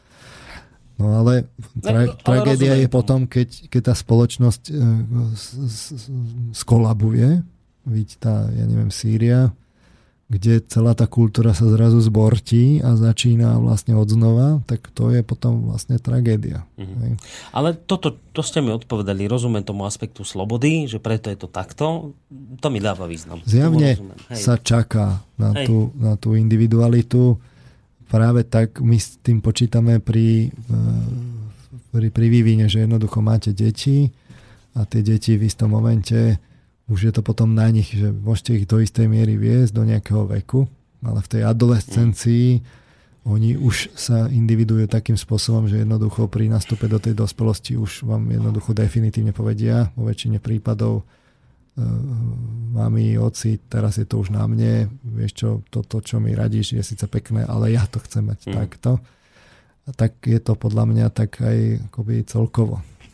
No, čiže som to pochopil tak, že tak ako máme v rezervi o fyzickom tele, že môžeme kľudne cvičiť a budeme mať väčšie svaly, lebo je tá možnosť, keď chcete, tak takéto svaly sa dajú vybudovať aj v rámci psychiky. Som presvedčený, že tam sú významné rezervy aj v psychike. Hej, v psychike môžete tiež proste si dať svaly, no lenže tá potiaž je v tom, že tak ako v tom fyzickom svete, môžete tými svalmi robiť dobré veci, ale niekoho môžete aj dobiť tými svalmi a robiť zlé veci. Takže takto to funguje v tej psychike, že vy niečo posilujete, ale dá sa to použiť aj na dobré, aj na zlé. No, typický príklad je napríklad charizma. Tak charizmu môžete využiť práve tak na dobré veci, ako na zlé veci. Hmm. Uh, takže uh, naozaj akoby tak prierezovo som zrekapituloval väčšinu tých častí relácií, ktoré sme tu doteraz mali, odkedy sme sa začali zaoberať tou spiritualitou. A smerovalo to práve k týmto spirituálnym schopnostiam, to nazvime, alebo špeciálnym schopnostiam, aby som si to tak dielik po dieliku vlastne predpripravil, aby to neznelo, že tu Marman niečo tvrdí, ale naozaj si treba vypočuť tie relácie, mm. ktoré sú predtým, aby že, že naozaj niečo za tým je a že to má nejakú svoju vnútornú logiku psychologickú a som pripravený ako psychologicky sa o nej pobaviť. S, s, kľudne aj s kolegami. Uh, takže my sme si tak hovorili ako jednu takú zaujímavú otázku, že prečo dnes ľudia a hlavne teda mladí ľudia pozerajú všetkých tých Avengerov a, a X-menov a a Supermanov a, Matrixov a Hviezdne vojny. E, takže sme si tak púšťali k tomu také skladby, e, kde sme si tak hovorili, že chceme dať bol to z Transformerov aj prvá skladba, aj teraz bude druhá, e, že sme teda chceli dať ako nový význam slovu Transformer, tak skúsme si pustiť ďalšiu skladbu v tomto smere. Po skladbe úlet nastane, vážení poslucháči.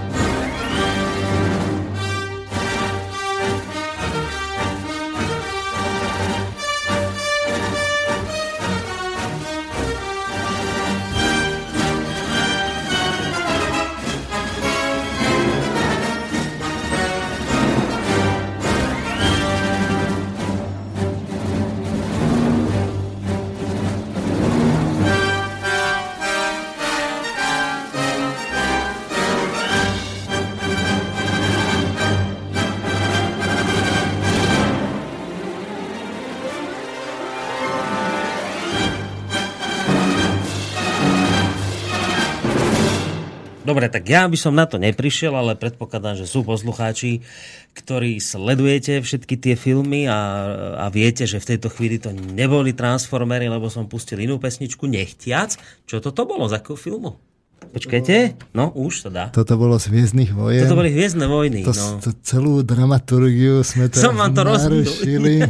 Toto bolo, že Imperium vracia úder a teraz Imperium som predbehol. No, no tak... nevadí, no tak už aj také sa stáva. Tak sme tak. trochu prezradili tú pointu. No, ja si myslím, že až tak veľmi zase nie. To, to, to, to ako... Tak už je pokročila doba, takže... No dobre, čo teraz? Ideme teraz... No, takže... Zverina? Takže uh, my teraz... Uh, my teraz uh, vlastne budeme predpokladať hypotézu. No že teda ľudské schopnosti je možné výraznejšie posunúť. Hm? Hej? Tak ako tie Nechá, Nechávam to teda na poslucháčov, že kam. Uh-huh. Ja som teda ukázal z tých cvičení aspoň nejakú takú taký povedzme malý kus. Myslím si, že je teda oveľa dlhší ten kus, ale to nechávam na poslucháčov. Uh, opakujem, že teda psychológia sa tým vlastne veľmi až tak nezaoberá, rieši bežné problémy bežných ľudí, je to mimo hlavných výskumov. Tá hlavnoprúdová to vlastne nevie ani zamietnúť, uh, ale snažil som sa to tak nejako psychologicky pochopiteľne. No a teraz my pripustíme, Mm. Že sú to teda ľudia s pokročilejšími schopnosťami psychickými, alias inicianti. A ono to vlastne nie je vôbec prekvapivé, že tu teda vždy boli, lebo o tom svedčia náboženstva, len my si dnes námyslene myslíme, že to boli len také povrčivé rečičky. Hej, že e, my to dokonca máme aj priamo v kresťanstve, a nie len e, zázračné legendy o, o svetých, čo oni dokázali, ale my sme si ukazovali aj taký príklad priamo v evaníliách, snažili sme sa ukázať aj vlastne pri tej iniciácii, že to malo nejaký, nejakú genézu, že v staroveku ehm, v staroveku sa normálne experimentovalo s fyzickým telom, respektíve pracovalo, trvalo to nejakých 3,5 dňa, kde bol nejaký hierofant a neofit. Ehm, a teraz sme si ukazovali, že, že rovno v evaniliách je tam spomenutá tá, tá príhoda toho vzkriesenia Lazara, ktorého Ježiš teda miloval, priateľa Lazara a s ktorým chcel umrieť aj ten Tomáš. Sme si to tak ako popisovali, že buď to teda nedáva logiku, alebo to je vlastne popis iniciácie. Uh, hovorili sme si v tomto smere, že samotný Ježiš túto éru končí. V stredoveku už ten, tie iniciácie prebiehali v, v, v, medziach ako mysticizmu založená, založeného na zmenách emocionality v tých kláštoroch a pustovniach, kde človek uh, prežíval uh, vlastne nejaké silné emocionálne zážitky prostredníctvom silných, em, silných náboženských textov, uh, textov bez tej účasti procedúr s fyzickým telom. No a novoveku už by to malo teda reflektovať tú racionalitu a individualitu moderného človeka a nejaký taký komplexný rozvoj psychiky. Som teda presvedčený, že psychológia moderná skôr či neskôr k tomu dospeje, že teda bude skúmať, že čo sa dá a čo sa nedá. A je to len otázka prekonania toho predsudku, o ktorom som hovoril. Mm-hmm v tomto smere verím v Harryho Pottera, že teda tá nová generácia tých psychologov k tomu bude pristupovať oveľa menej predpojato ako stará. Aj to sme si vysvetlovali. No a dokonca sme si aj hovorili, ako sa to ľudské vedomie sme si robili takú aproximáciu, vyvíjalo. Mm-hmm. A, že teda dnes už máme teda zoslab... čím ideme viacej do minulosti, tým bola tá racionalita zoslabená a naopak posilnená emocionalita. Človek bol vlastne v područí emocionality, e, mal posilnenú predstavivosť práve tou silnejšou emocionalitou a mal menšie rozdiely medzi stavmi vedomia a v podstate keď mu tie imaginácie vystúpili oveľa presvedčivejšie, tak zažíval akoby duchovné obrazy Hovorili sme si to na príklade, eh, že ten starý človek videl to prebodávanie tých harpí, ako, ako mu vlastne prebodávajú tú dušu. Dnes už vlastne tie obrazy nevidí a má vyčitky svedomia, niečo tam hryzie, povie to len tak metaforicky. Eh, no a teraz predpokladajme teda, že, že teda tí inicianti, oni tu že vždy boli a že teda sú tu. Uh-huh. Uh, a že sú teda organizovaní v spoločenstvách, ktoré to za tie stovky až tisícky rokov objavili.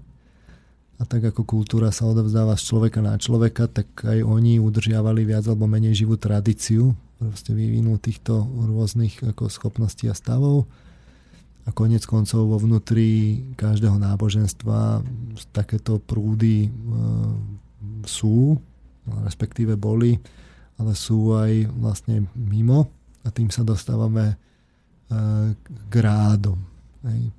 Viem, uvedomujem si, ako to znie, ale tie rády rôzneho druhu sú realitou, zase nie je to také tajomstvo, ich e, je toho plný internet. E, teraz nie je ani dôležité, že ktoré to sú. Mm-hmm. Nás zaujímajú tie motivácie. Rátajme teda rád, že je vlastne nejaké spoločenstvo, kde sa odovzdáva teda poznanie a skúsenosti tohto druhu. kde to prechádza od ľudí s vyvinutými schopnosťami alebo aspoň teda poznaním, ako sa to má vyvíjať na tých, tých, tých nových členov, na novicov. Uh, ono si to netreba predstavovať tak, že je rád a on je živý až do skonania vekov. Môže sa stať, že pod vplyvom tradicionalizmu vlastne skryštalizuje tie formy, ktoré sa stanú rigidnými a zrazu sa tá schopnosť proste neprenesie a po istom čase tej tradícii už nikto do hĺbky nerozumie. Uh-huh. Vtedy sa vlastne z iniciačných rituálov stanú už len také zvykové obrady. Uh-huh. Konec koncov toto sa stalo aj na vysokých školách. Univerzity tiež boli pôvodne náboženské ustanovizne a také imatrikulácie a promócie sú vlastne takým tým zbytkom všetci na to chodia, je to také milé, pekné, aj teraz som bol, ale uh, ale vlastne ne, to nerozumejú. To sa už vytratilo. Ono, viete, že magister po latinsky znamená majster. Hej, už len taká drobnosť. Mm-hmm. Uh, mali ste tu v relácii vlastne slobodomurárov. Uh, naozaj časť tých loží sú vlastne len také akoby zakonzervované spolky, kde ľudia niečo intuitívne cítia, ale už to vlastne nefunguje, nie je to živé. Ale v spojení takej tej starobilosti, niečo človeka na tom vláka, toho majetku a vplyvu na elitu, to môže fungovať relatívne dlho a trošku sa transformuje ten, ten zmysel. Ale kvôli niečomu to tí ľudia robia. Uh, na náboženstvách, ktoré prešli prechodom do takého masového meradla, vidno tú kryštalizáciu tých štruktúr. E, v podstate, čím je ten rozsah masovejší, tým viacej tá kryštalizácia vlastne toto náboženstvo platí tú cenu. E, čiže kým bolo napríklad to kresťanstvo ešte v podstate také ilegálne a bolo v malých skupinkách, tak ono bolo nesmierne živé ale tým, keď sa to, ja neviem, uzákonilo, že to je štátne náboženstvo, tak tým nutne musela akože nastať e, nejaká časť akože profanácie, mm-hmm. kde sa to robilo len tak akoby vonkajškovo mm. a tak ďalej. A tiež vidno, že na tých náboženstvách, ktoré sú staršie N stoviek rokov až tisícov, že to poznanie, terminológia, aktivity a rituály, oni tak zastagnujú a môže sa stať, že sa nevyvíjajú. Môže sa stať potom, že po istom čase sa to obnoví, príde nejaký, nejaké oživenie a zase sa to zastagnuje. Čiže netreba si to predstavovať, že máme rád a on je ja, samospasiteľný, samospasiteľný mm-hmm. ale časť tých rádov som presvedčený, že funguje, hlavne v tých menších spoločenstvách, ktoré si vyberajú členov nových, kde panuje prísny výber, kde dokonca prebieha niečo ako nazvime to také šlachtenie, že môže sa to diať napríklad tak po rodinej línii. E, možno v budúcnosti nejaké genetické manipulácie prinesú nejaké nové možnosti v tomto smere. E, ale tieto, tá, tá časť tých, tých rádov môže byť živá, reagujú na zmeny doby, čo je vždy ošemetné ako sa prispôsobiť novým dobám, ale tu dokonca môže nastať, že ich aj tie nové doby spolu riadia. Neprechádzajú do masovosti. Masovosti sa práve že stránia, lebo tá prináša tú profanáciu a zriedenie teda potenciálu. Uh-huh.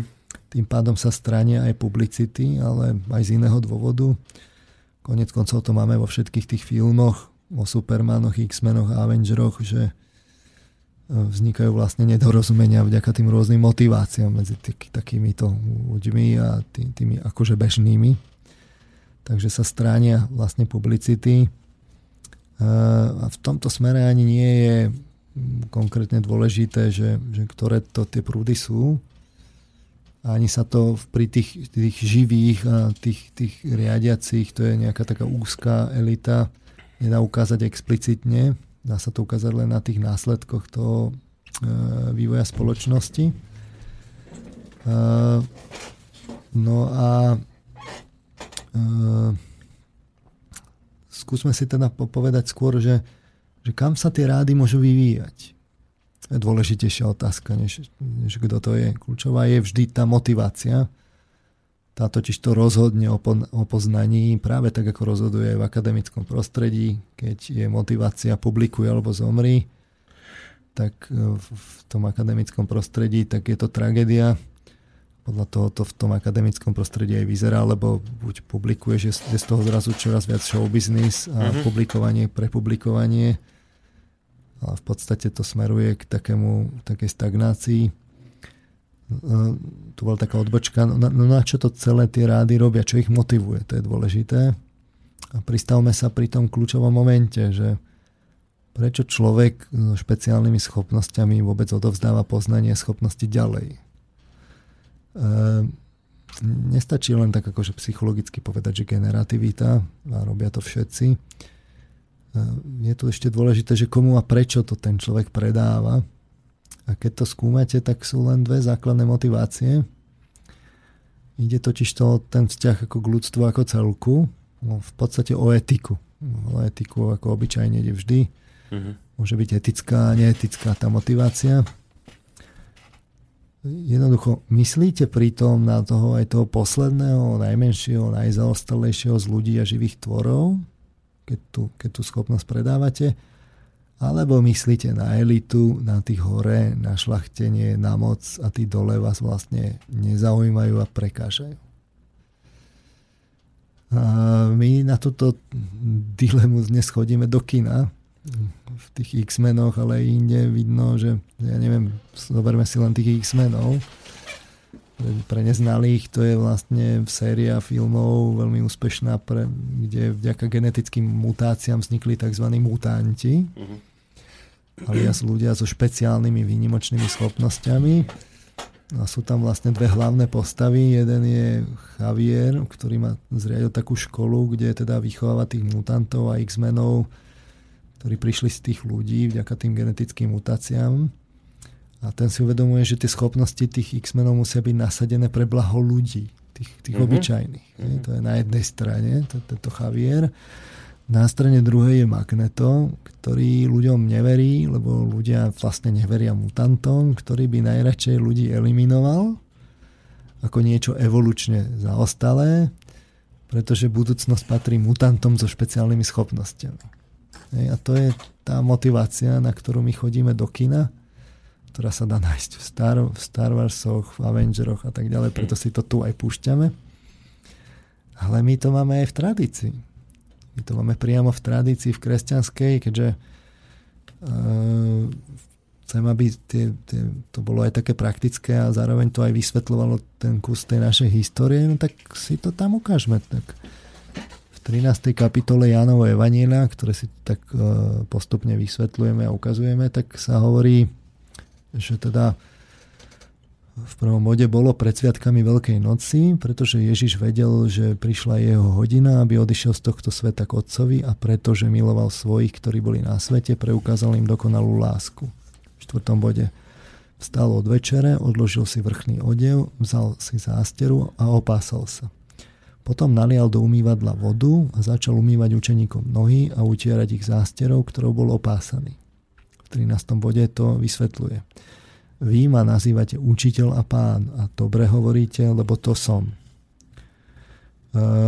keď som vám teda ja, pán a učiteľ, umil nohy, aj vy si máte navzájom umývať nohy, dal som vám príklad, aby ste aj vy robili tak, ako som urobil ja vám.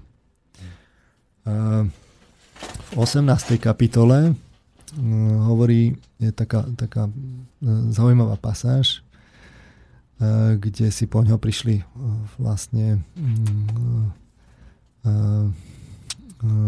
zobrať ho. Čiže keď to Ježiš povedal, vyšiel so svojimi učeníkmi za potok Cedrón, kde bola záhrada. Vošiel do nej on i jeho učeníci. O tomto mieste však vedel aj Judáš, jeho zradca, lebo Ježiš sa tam často schádzal so svojimi učeníkmi. Judáš vzal kohortu vojakov, aj sluhov veľkňazov a farizejov a prišli ta s faklami, lampášmi a zbraňmi, zbraňami.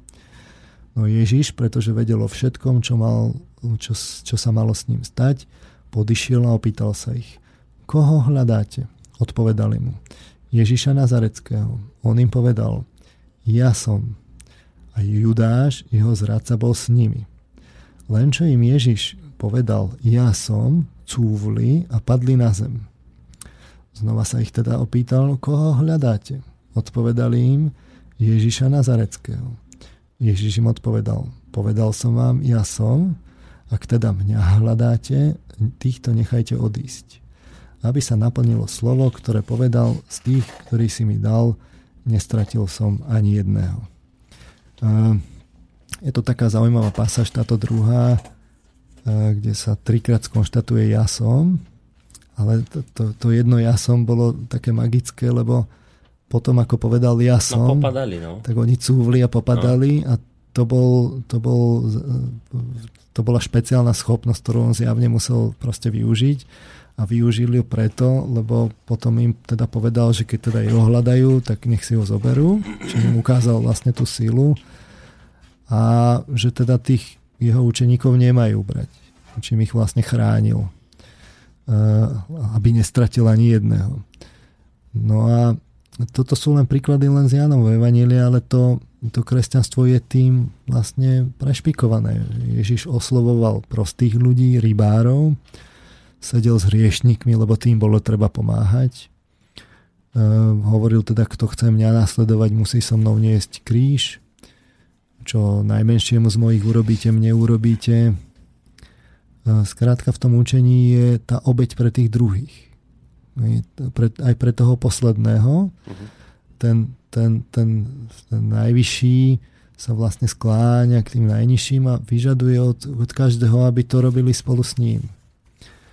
Aký je to napríklad rozpor s islamom, kde Mohamed je najvyšší z prorokov, nedostižný a vlastne koniec. V tom nie je vývoj. Tam je totiž to v tom, akoby to semeno toho elitárstva. Že že moslimovia sú niečo viac. Majú to priamo v učení. Ten, ten Mohamed je niečo viac, ten je proste najvyšší, bodka a všetci ostatní, vlastne kto to nemá, tak to nemá a teda oni sú niečo viac. No tak to vo výsledku zase takéto semeno toho elitárstva aj medzi nich a bude to nutne znamenať, čo do dôsledkov aj to súperenie vo vnútri medzi nimi samými. Čiže oni sa preto, preto to treba vidieť, že jednak oni sami, moslimovia sa považujú vlastne, že neverci sú neverci, tí sú menej cenní a iné náboženstva sú také polovičné, ich rešpektujú, ale teda ako nepodporujú a vlastne nejakým spôsobom vytesňujú. A, ale to je elitárstvo a v konečnom dôsledku to znamená rozbroje medzi nimi samými. A tu ste opäť mali relácie, kde sa o tom vlastne hovorilo, že E, že v tých jednotlivých odnožiach... Že aj ako, šíti, sunici a uh, ich bitky. Teraz aj v kresťanských cirkvách bolo elitárstvo, ale dôležité je, že to nie je v tom učení. Tam to, ne, tam to nenájdete. To vzniklo ako dedičstvo z Ríma, od Rímanov. Vlastne kresťanstvo vďaka tomu, že sa stalo štátnym náboženstvom Ríma, prebralo rímskú hierarchizáciu. A tam potom to elitárstvo vzniklo a vždy to viedlo potom k problémom v tom kresťanstve.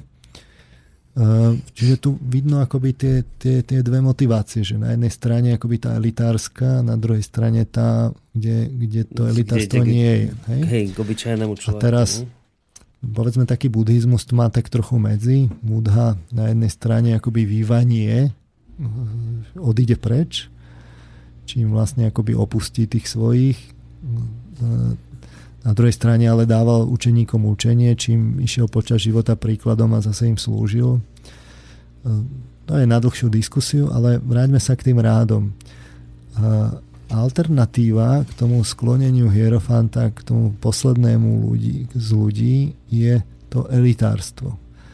Rád si vyberie ľudí, pestuje hierarchizáciu, pestuje vlastne nerovnosť a je k plepsu, ja s tým nerozvinutým čoraz vlastne bezohľadnejší.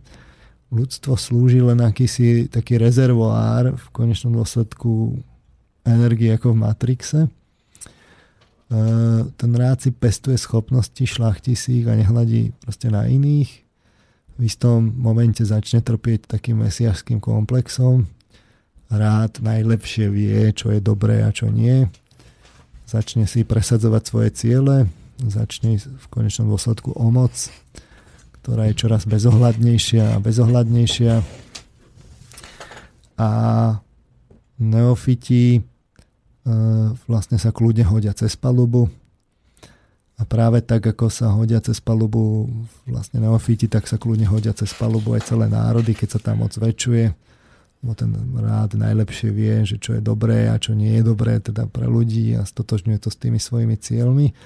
Takže máme dlhodobo dve také vyhranené cesty alias motivácie, kde na jednej strane sa ten pokročilý povedzme hierofant sa skloní k tomu najnižšiemu a mm-hmm. slúži mu, aby vo, vo, vo výsledku napredovali všetci do posledného ako, ako spolu a na nikoho sa nezabudlo, nikto sa nestratil. Na druhej strane Hierofant môže pestovať elitárstvo a on je vyššie ako tí ostatní. Z krátkodobého hľadiska, rozumejme, stoviek a tisícov rokov, je to rýchlejšia, efektívnejšia cesta, ale z dlhodobého hľadiska nakoniec pomalšie, keď tá skupina veľká predbehne tú, tú malú. No a e, tieto cesty ukážu, sa ukážu aj prostredníctvom motivácie svojho vzťahu k, k moci a k, k pozemským statkom. Tá prvá, nazvime ju svetla, buduje svoju moc čisto vlastne spirituálne. Tá druhá, nazvime ju temná, uchopuje teda moc a snaží sa konečnom dôsledku posadiť na trón a využije pritom úplne samozrejme tie pozemské prostriedky peniaze, armádu, technológie. Čiže tu je dôležité si uvedomiť tú motiváciu, že ak pripustíte tú možnosť tých schopností a sú to teda tie rády a tie objavili niečo, čo tá psychológia vlastne neskúma, tak Dôležité je, že s akou motiváciou sa tie schopnosti alebo tie, tie techniky vlastne posúvajú ďalej. A v princípe také vyhranené sú tie techniky, teda tie, tie motivácie vlastne dve. Medzi nimi je povedzme aj nejaká tak, ako taký spojitý interval, ale v konečnom dôsledku o tom, že akú, ktorú ukáže, tak to vidno konec koncov na to chodíme do toho kína, že naozaj to tam vidno, nie len v tých X-menoch, aj v Avengeroch a tak ďalej. A my si to ukážeme na ďalšej skladbe. Teraz je tam, že Caps Promise, aby som teda, uh, to je tuším uh, vlastne teraz trojka, uh, keď už sme teda predbehli s tým impériom vracajúcim úder. No, dali by sme, ale ja by som ešte predsa pred pesničkou dal jeden mail, ktorý prišiel no, ešte pred reláciou a čo som tak zbežne prešiel, tak ja mám pocit, že asi sa pýta teraz takú vec, ktorá by asi aj trefne išla, lebo, uh, lebo hovoríte, že v tých filmoch to máme, že tam to vidíme, hej? Tí, tí, tí, tí rôzne X-mení, ktorí pomáhajú bežnému, tomu radovému človeku. A teraz je otázka, že ale kto tie filmy a na čo točí? Posluchač sa pýta takúto vec, že píšem otázku do dnešnej relácie takto v predstihu, lebo asi nebude mať možnosť počúvať na život. Hovorili sme o, významových, o, o význame filmových sérií Matrix, HP, neviem čo HP, aj Harry Potter. Pán Prsteňova Star Wars o slnečných hrdinoch a duchovnom vývine človeka, jednému však nerozumiem. Vieme, že hlavné filmové štúdia vlastní práve svetová oligarchia a systematicky ich používa na manipuláciu. Navyše, tieto filmy ako Marvelovky obsahujú rôzne odkazy na zmeny, ktoré možno v budúcnosti očakávať, čím vlastne pripravia na to aspoň časť ľudí vopred. Nakrútenie takéhoto filmu stojí niekoľko 100 miliónov dolárov, ktoré musí najprv práve táto iniciovaná oligarchia zaplatiť. Prečo to vlastne robia? Nie je to len ďalšou súčasťou systému riadenia podobne ako veštkyňa v Matrixe, ktorá bola priamo e, programom zo zdroja strojov. Nie je to iba trik na zabavenie tzv. nepohodlných hľadajúcich, ktorého účinky sú predvídateľné a pod kontrolou? Pýta sa Rastio. Uh, veľmi dobrá otázka. Ja uh, nie som zástancom totálnej akoby kontroly. Taká neexistuje keby existovala, že všetko je pod palcom, tak by sme tu ani v konečnom dôsledku nesedeli. Hej, Ja som hovoril o takých semi-konšpiráciách, že, e, že je tu akoby tak konec koncov to vidno, ja som to vysvetloval pri tej národnej úrovni, že, že no a tá národná oligarchia to tu teda riadi alebo neriadi? Má to pod kontrolou alebo nemá? No odpoveď je, že nemá to pod plnou kontrolou, ale zároveň sa to snaží riadiť a ten vplyv toho riadenia je významný. No tak je to aj s tou globálnou. Ona nemôže zachytiť všetko, jednoducho nemôže zachytiť všetko, takže mm, proste improvizuje na tie hlavné, hlavné impulzy, hlavné prúdy. To je jedna vec. Uh-huh. Druhá vec je, že... No prečo sa to točí? No, no, teraz.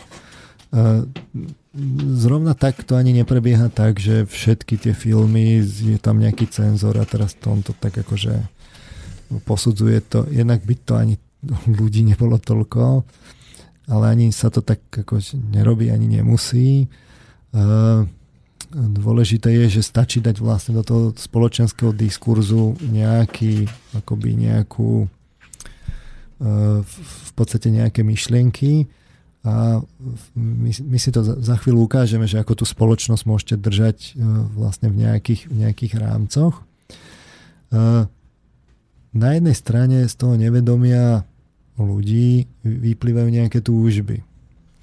V tomto momente je tu tá túžba vlastne hľadať akoby to, to, tú spiritualitu.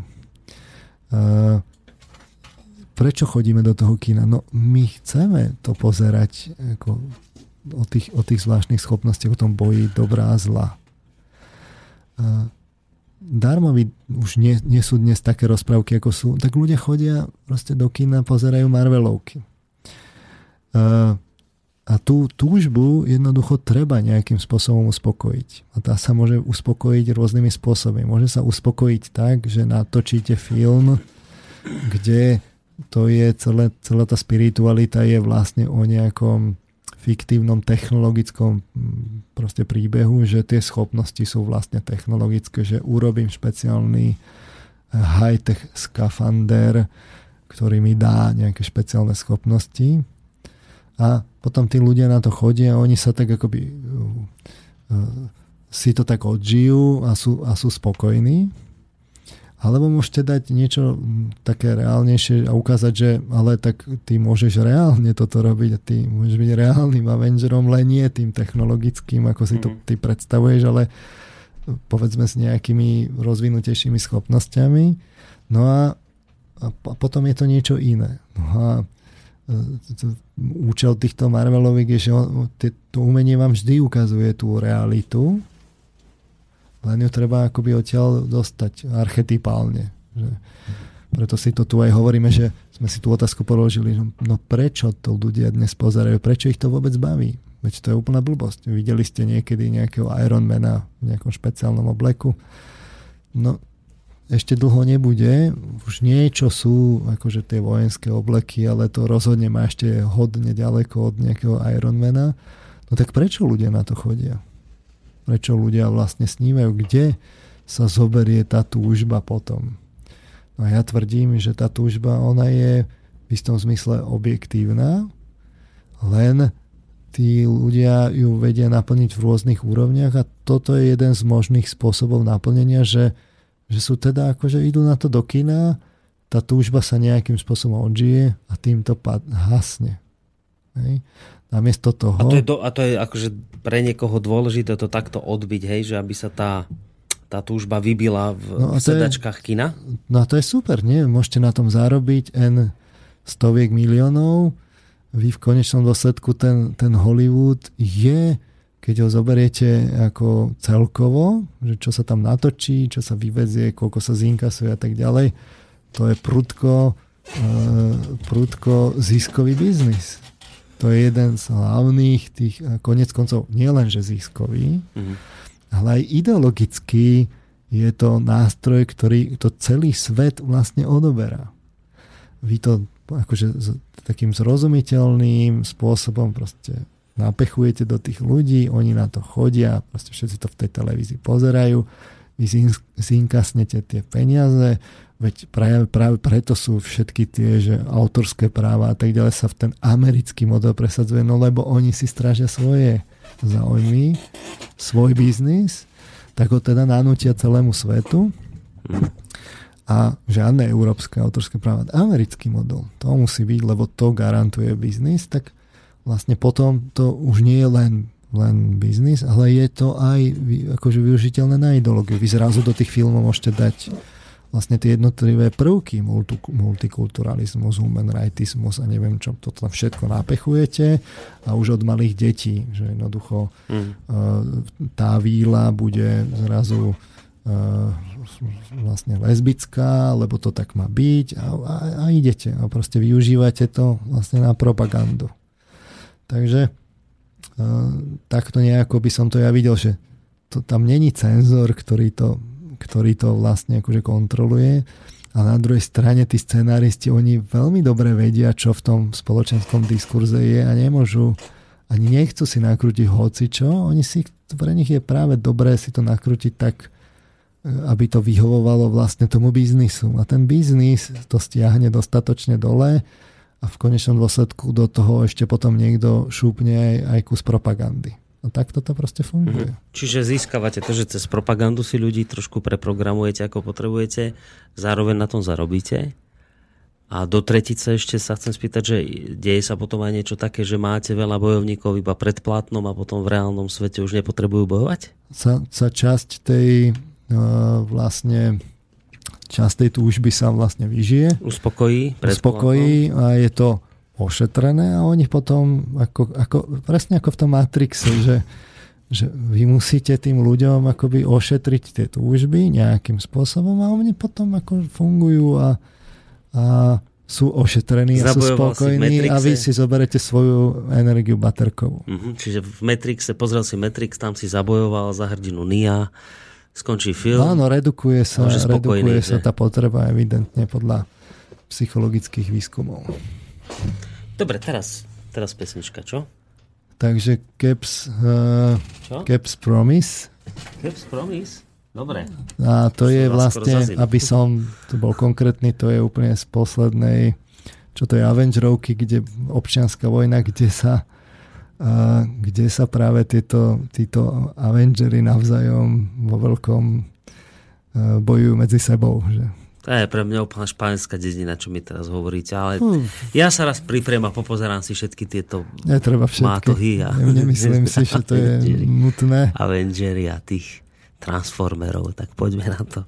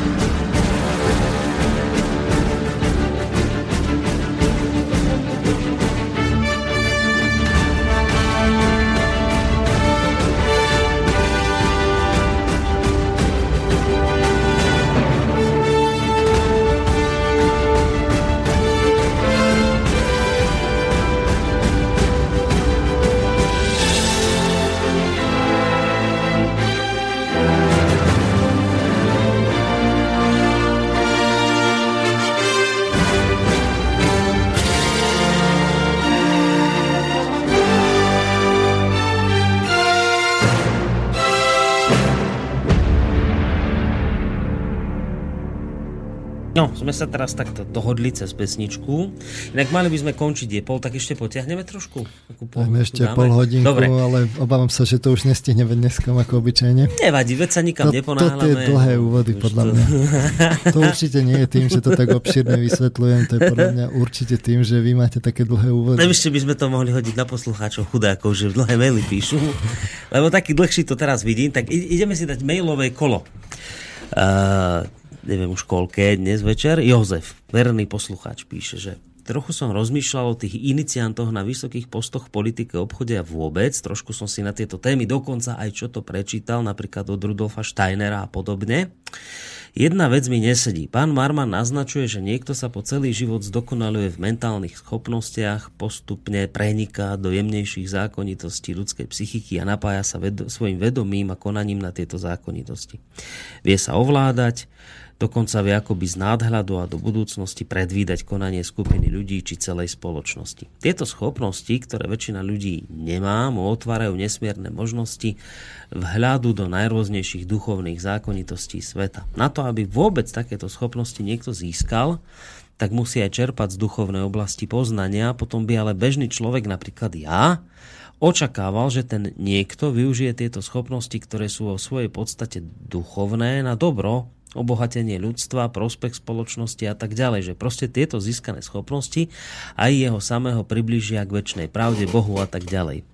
No títo ľudia, a to pripomínam, tento mail písal ešte pred reláciou, no títo ľudia to zdá sa využívajú na manipuláciu, politické hry a veľkolepé špinavosti všetkého druhu. Z toho mi vychádza, že tie schopnosti asi nie sú celkom čisté a tí ľudia nemôžu byť celkom v poriadku. Veľmi zjednodušene by som povedal, že zapredali dušu nečistým silám. Pripomína mi to rozprávky o moci pánoch, ktorí získali veľkú pozemskú moc v tomto živote upísaním sa diablovi, no potom sa na konci života si po nich ten diabol prišiel. Napísal som to veľmi schematicky, no dúfam, že ste mi rozumeli, nechcem sa moc rozpisovať. No rozumeli, čak v podstate sme už aj na to tak trochu odpovedali. No my, vy ste na to odpovedali. Ale pripomínam, toto bol mail ešte pred reláciou prišiel. No to bude tým, že tie uh, akoby rozvinúť univerzálne tie schopnosti uh, je nesmierne náročná úloha a v podstate nahliadnúť celú tú realitu je, si vyžaduje naozaj vyvinúť všetky tie schopnosti v celom tom spektre. A to zrovna nie je jednoduché. A práve obyčajne to býva tak, že že keď je, keď je tá osobnosť vyvinutá jednostranne, že vtedy sa vlastne ide tou zlou cestou. A toto je aj prípad tých, tých rádov. Oni rôzne schopnosti využívajú a vlastne nie je to tak, že by všet, všetky univerzálne využívali všetky rady, všetky rozvíjali rovnako a tak ďalej. To je jedna vec. Druhá vec je, že, že to môže byť aj komplikovanejšie, že niektoré tie, tieto tajné spoločnosti si myslia, že konajú dobro. Hej. No teraz práve to vidno na tom, že keď, keď si to spojíte s tou oligarchiou, hej, tak že keď práve dáme dohromady tú, tú, tú, tú spirituálnu, tých iniciantov a tú spirituálnu časť s tou oligarchiou, tak e, vlastne vy vidíte, že že tá oligarchia, keď si, keď si pozriete, ako koná, tak ona nekoná len z motivácie toho ekonomického zisku. Tí ľudia, ktorí sa tomu venujú, vidia aj vlastne dôsledky, ktoré nevysvetlíte tým ekonomickým, proste, tými ekonomickými motiváciami.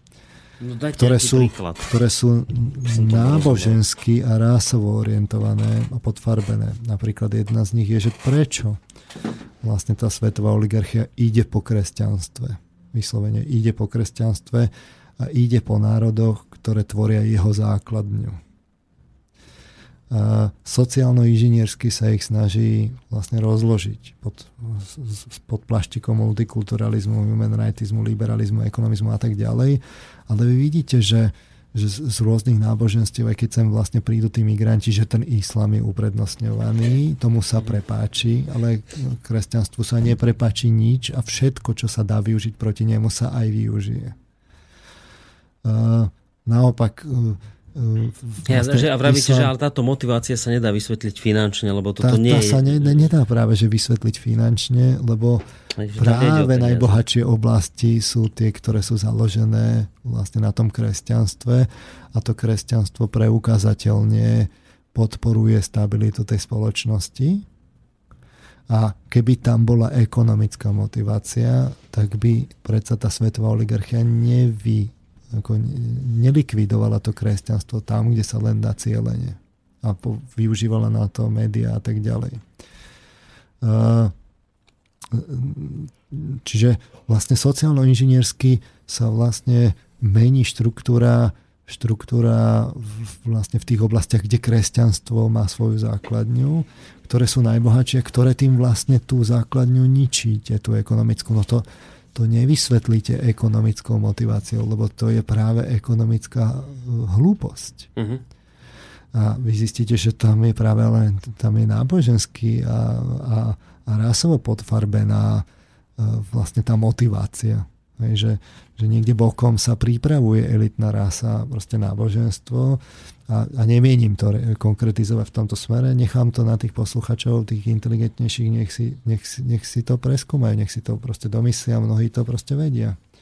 Ja sa budem sústredovať na tie negatívne dopady na nás, že, že prečo tu v Európe je to problém, prečo tu sa uplatňujú iné kritéria, ako sa uplatňujú v Spojených štátoch amerických a sme si to aj ukazovali na mnohých príkladoch, že to, čo je u nás, to, čo je u nás proste nacionalizmus, to je v Amerike patriotizmus. A, a tak ďalej a tak ďalej. A mienim o tom urobiť osobitnú relá, reláciu, ako konkrétne sa vlastne cez aké nástroje sa vlastne konkrétne likviduje vlastne tá spoločnosť v, tom Euró- v, tej, v tej Európe a akými prostriedkami sa sociálno-inžiniersky vlastne upravuje a k akým vlastne cieľom to, to, to vedie. Aj na veľmi konkrétnych prípadoch, mm. na konkrétnych agendách tých mimovládnych organizácií s, s vedeckými výskumami a tak ďalej. Hej.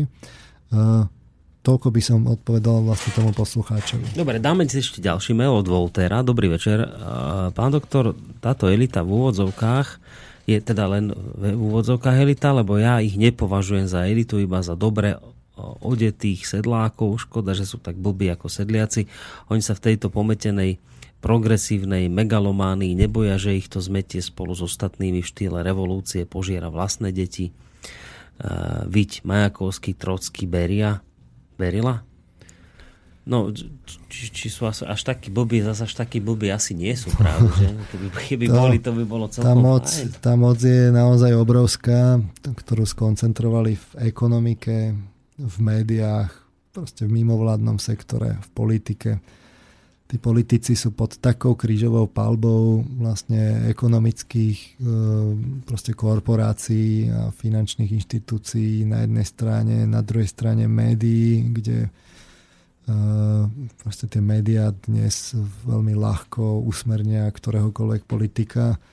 Mimovládnymi organizáciami, kde tie mimovládne, mimovládny sektor má brutálne prostriedky, aby niekoho naozaj zlinčoval a ten, vo výsledku je to celé zamerané na tých politikov, ktorí sú tam úplné figurky, ktoré keď neposlúchajú, tak, tak ich ako naozaj začnú veľ, veľmi rýchle ich, ich začnú usmerňovať. A to konec koncov u nás to nie je ešte také podchytené dokonale, ako je to podchytené na západe, ale to vidíme aj u nás, že akými tými prostriedkami sa proti, proti tomu smeru alebo v Maďarsku proti Orbánovi bojuje.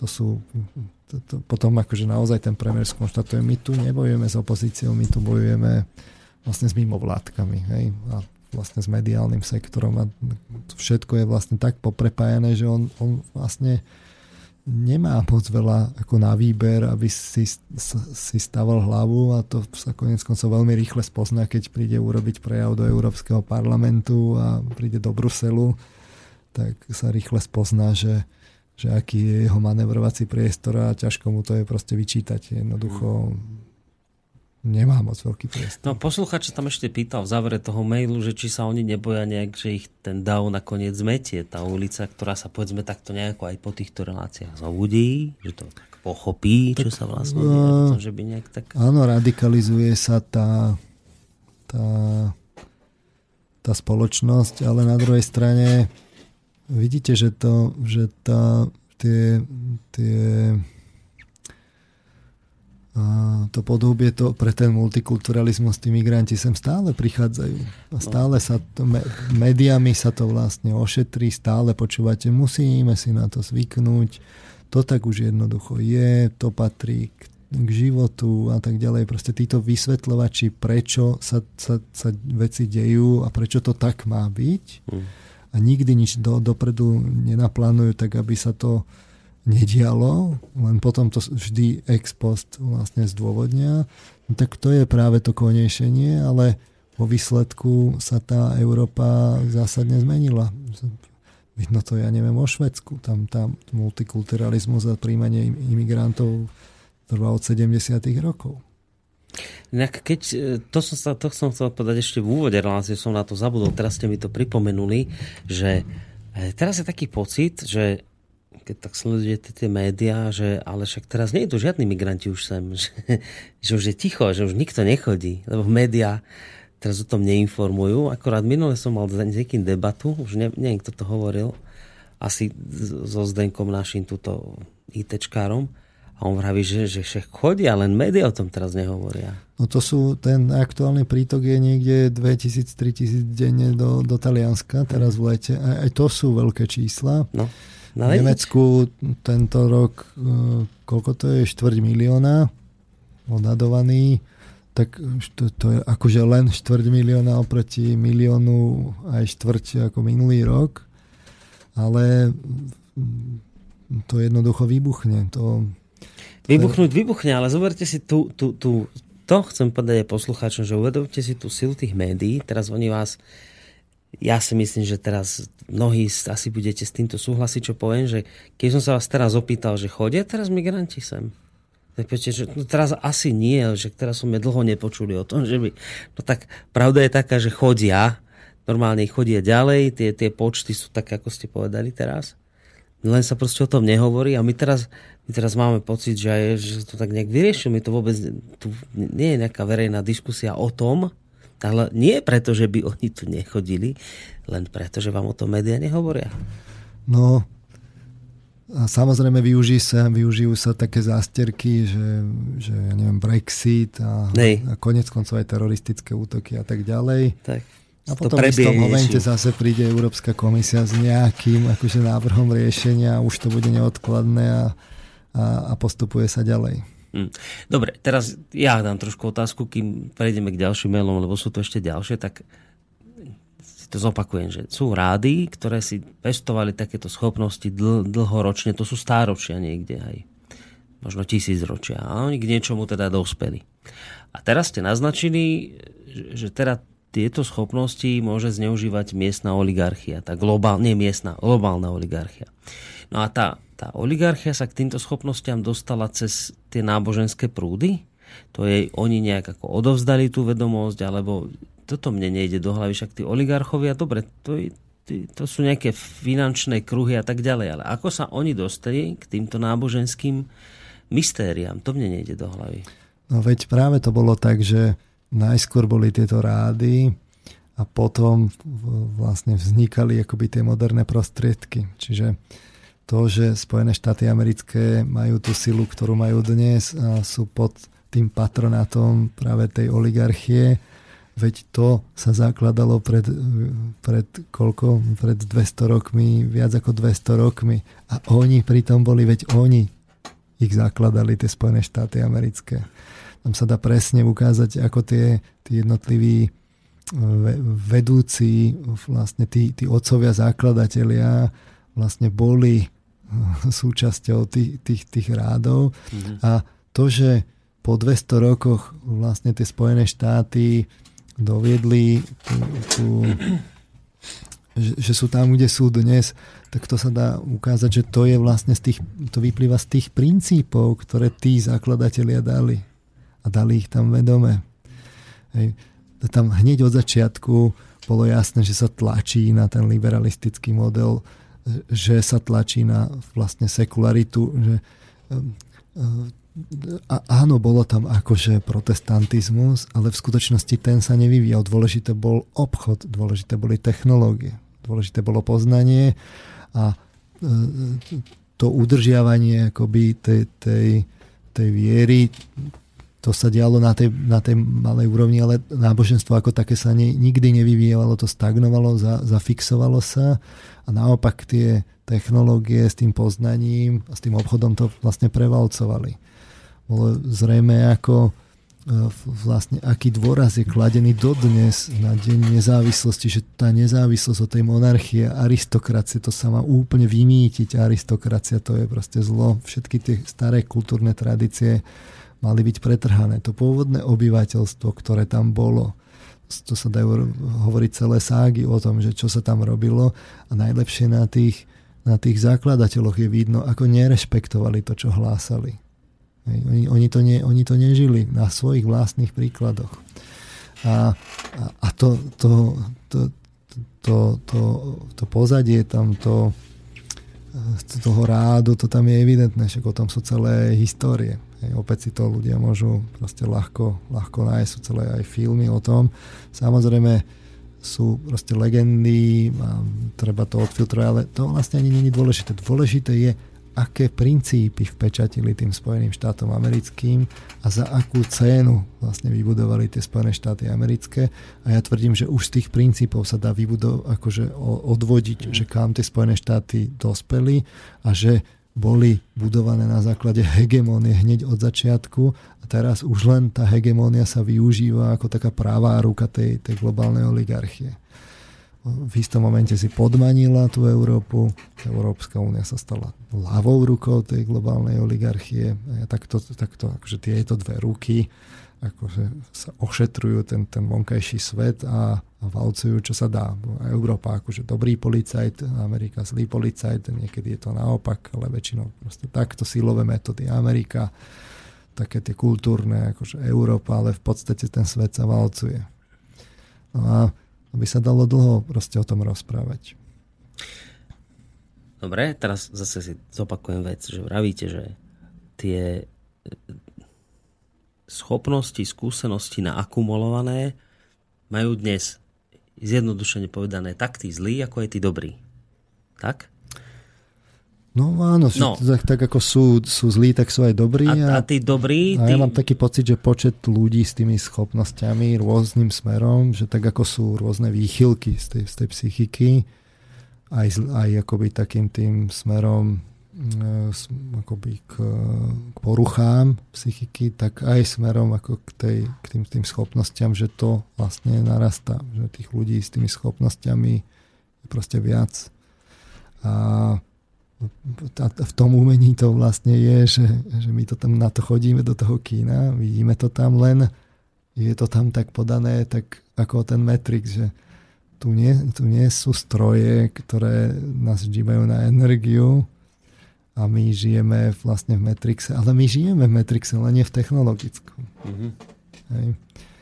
No ale to som sa chcel pýtať, keď hovoríte, že, že prečo ide tá oligarchia po náboženstve, po círk, neviem, či, či po cirkvi, či po náboženstve, že, že po, po kresťanstve, tak ste to Špeciálne povedali. po kresťanstve. Špeciálne po kresťanstve. Tak, že kresťanstvo vy v tomto smere považujete za toho dobrého bojovníka? No, musíme oddeliť vlastne církvy, ktoré častokrát trpeli hovoril som to aj na tom príklade, keď, keď to kresťanstvo vlastne dospelo do toho Ríma časť toho elitárstva sa tam jednoducho vliala, to bola tá daň. Musíme skrátka oddeliť tie cirkvy od toho náboženstva. A ja som aj hovoril, že e, keď sa, keď sa pozrieme na to náboženstvo, my musíme vedieť, prečo tie princípy by mali byť také princípy, ako sú tam. Hej? To znamená, že naozaj my musíme vedieť, dobre, tak a keď budú nejaké schopnosti náboženské, spirituálne, tak čo s nimi urobíme, keď ich odovzdávame ďalej? Má to byť nástrojom elitárstva? alebo to má byť nástrojom vlastne pomoci aj tomu poslednému medzi ľuďmi.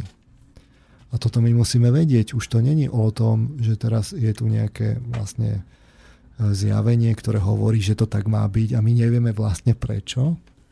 Ale my si musíme uvedomovať, že či to tak má byť alebo nie. A, a to náboženstvo, tie náboženstvo majú byť na komplet takto akoby preverené a potom, keď ich preveríte, tak zistíte, že v tom kresťanstve sú, sú, je väčšina tých vecí vlastne naozaj taká, aká má byť. Ako by ste to očakával, že, že to, to, to kresťanstvo vlastne spĺňa mnohé tie etické normy. Teraz ja netvrdím, že úplne všetky, ale keď sa, keď sa pozrieme na tie hlavné, tak, tak by som si to vlastne predstavoval, lebo tak sa to vlastne vyvodiť má. Jednoducho, keď ten, keď ten, ten pokročilý sa nebude starať o tých, o tých posledných, tak ich jednoducho stratí, stane sa elitárstvo, potom bude plebs a budú tí patriciovia a plebejci a jednoducho budú, nebude sloboda a nebude rovnosť, nebude, nebude nič a jednoducho v tom elitárstve aj tak nakoniec zastagnuje ten vývoj. Čiže vy vravíte, že preto ide oligarchia po kresťanstve tom čistom, očisteného od tých všetkých církevných vplyvov a podobných vecí. Preto ide po ňom, lebo, lebo kresťanstvo v tej čistej forme a podobe lebo, chce odovzdávať tieto skúsenosti bežným ľuďom. Lebo hrozí, lebo hrozí, že to kresťanstvo e, môže ožiť. Tam je proste niečo dôležité, čo môže ožiť a to, že to môže ožiť je aktuálne práve dnes. Tá dnešná doba je na to veľmi príhodná a práve preto, že tá globálna oligarchia nechce, aby to proste ožilo, tak sa snaží likvidovať všetky možné, aj tie vonkajšie, aj tie vlastne zakryštalizované Ehm, vlastne veci, aby sa to proste vymýtilo skrz náskrz, aby tu žiadne kresťanstvo nebolo, aby tu jednoducho nemohlo nič ožiť. A toto je, toto je dôležité. Ale hovoríte, že ale nerobí to len kvôli financiám. Nejde, to, nejde o, pin, o peniaze. To z tých financiách ne, práve že nevyplyne, že prečo by toto mala robiť, lebo je to vlastne nelogické. Čiže... Keď, keď tá hlavná finančná základňa je vlastne v, v tom, v tom kresťanskom svete, tak na čo by som si ničil hlavnú ekonomickú základňu? No, čiže ja sa to musím znova spýtať. Takže je tu teraz nebezpečenstvo, že by tu ožilo akoby novodobé kresťanstvo. Toto si oligarchia nepraje. Ale nie je motivácia peniaze. Ne, nepraje si to kvôli tomu, lebo by prišla o peniaze. Ona by zrejme aj o peniaze prišla, ale že toto nie je ten hlavný dôvod. Čiže hlavný dôvod je v čom teda? Že čoho sa bojí, že keby ľudia... A nejde, teraz nevadí, že prídeme o peniaze. To nám nevadí. Nám vadí čo? Nám vadí to, že by tu teda, tí, že by tu teda tá spiritualita mohla ožiť a ona by strátila tú svoju moc. Jej práve, že vyhovuje, že je sekularizmus a ona bude všemožnými prostriedkami podporovať, ten, aby ten sekularizmus bol.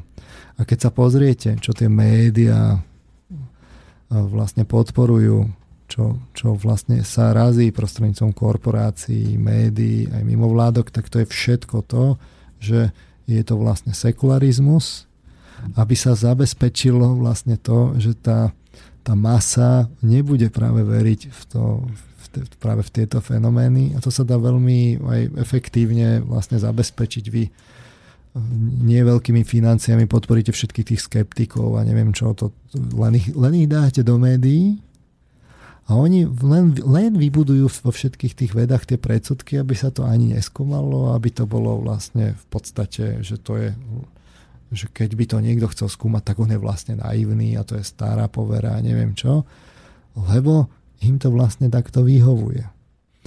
A to je len to je jedna motivácia. Druhá motivácia je, že tu sa vlastne pripravuje iná forma vlastne náboženstva, ktorá, ktorá sa tam v istom momente má vliať.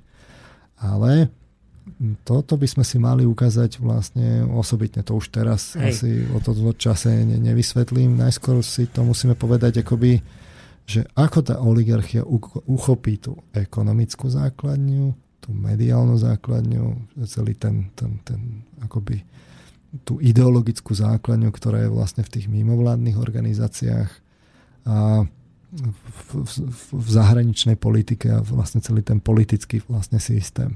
A toto je, toto je za tou motiváciou tej, tej, tej elitárskej vlastne spirituality, že ona potom to siahne, lebo prečo? No lebo chce tú moc. Lebo ona ju využije. A v skutočnosti tá svetlá strana nikdy nesiahne vlastne po tomto, lebo to je, to je vlastne to práve, že ona nechce. Ona, chce tých, tých, ona chce tých ľudí vlastne, aby, aby boli práve vzdelávaní, aby videli tú spiritualitu, aby ju žili reálne a nie starali sa o moc a o biznis a o vojny a tak ďalej. A tento, tento stred týchto ako princípov sa teraz vlastne deje. Hej? A, a na tej globálnej oligarchii vidíte, že, o, že ktorú stranu si proste vybrala a na tých motiváciách, na tých krokoch tej globálnej oligarchie vidíte, že to nie je len ekonomická motivácia. Že tam je aj náboženská a rásová motivácia.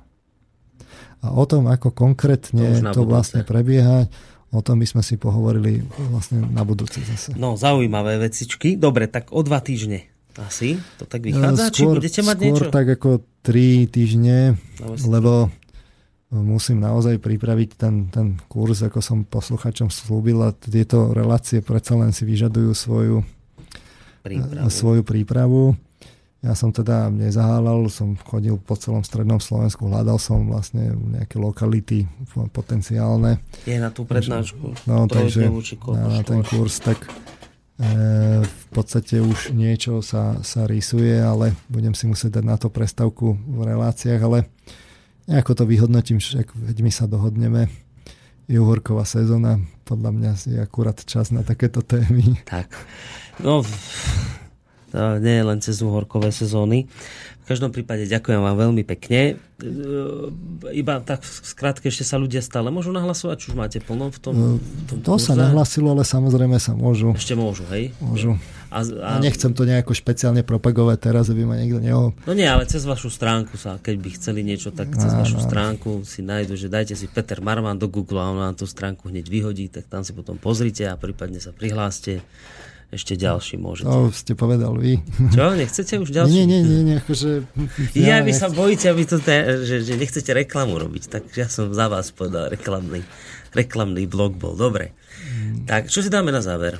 Na záver si dáme z Transformerov Optimusa. Optimusa, no dobre. Takú uh, nostalgickejšiu vec, alebo rozmýšľam, že či si nedáme hru o tróny, možno, že to by bolo to by bolo také náležitejšie. Vzhľadom k tomu, čo sme si povedali, dajme si e, vlastne tú ďalšiu v poradí, čiže Game of Thrones. Práve, že takú tu nevidím. Asi sa bojím. Štvorka. Ja? Aha, vidím. Dobre vravíte. Tak si dáme. Hru Tron, inak to je mimoriadne, mimoriadne úspešný seriál. No, a, a vidno tam akoby tu, že ako to ľudí fascinuje ten boj o moc. Čistý boj o moc je jeden z najúspešnejších seriálov tak teraz. Ďalšie série nejaké točili. Už Takže, si to budem musieť ja začať pozerať. Niekedy to má toto všetko stíhať. Umenie vám ukazuje to, čo sa v tej spoločnosti deje, akurát takej uh, vlastne obraznej forme. No, treba to rozlusknúť, že čo za tým je. Takže hrou Takže, o tróny sa s vami rozlúčime. Pozdravujem poslucháčov. Majte sa pekne. Do počutia. Do počutia.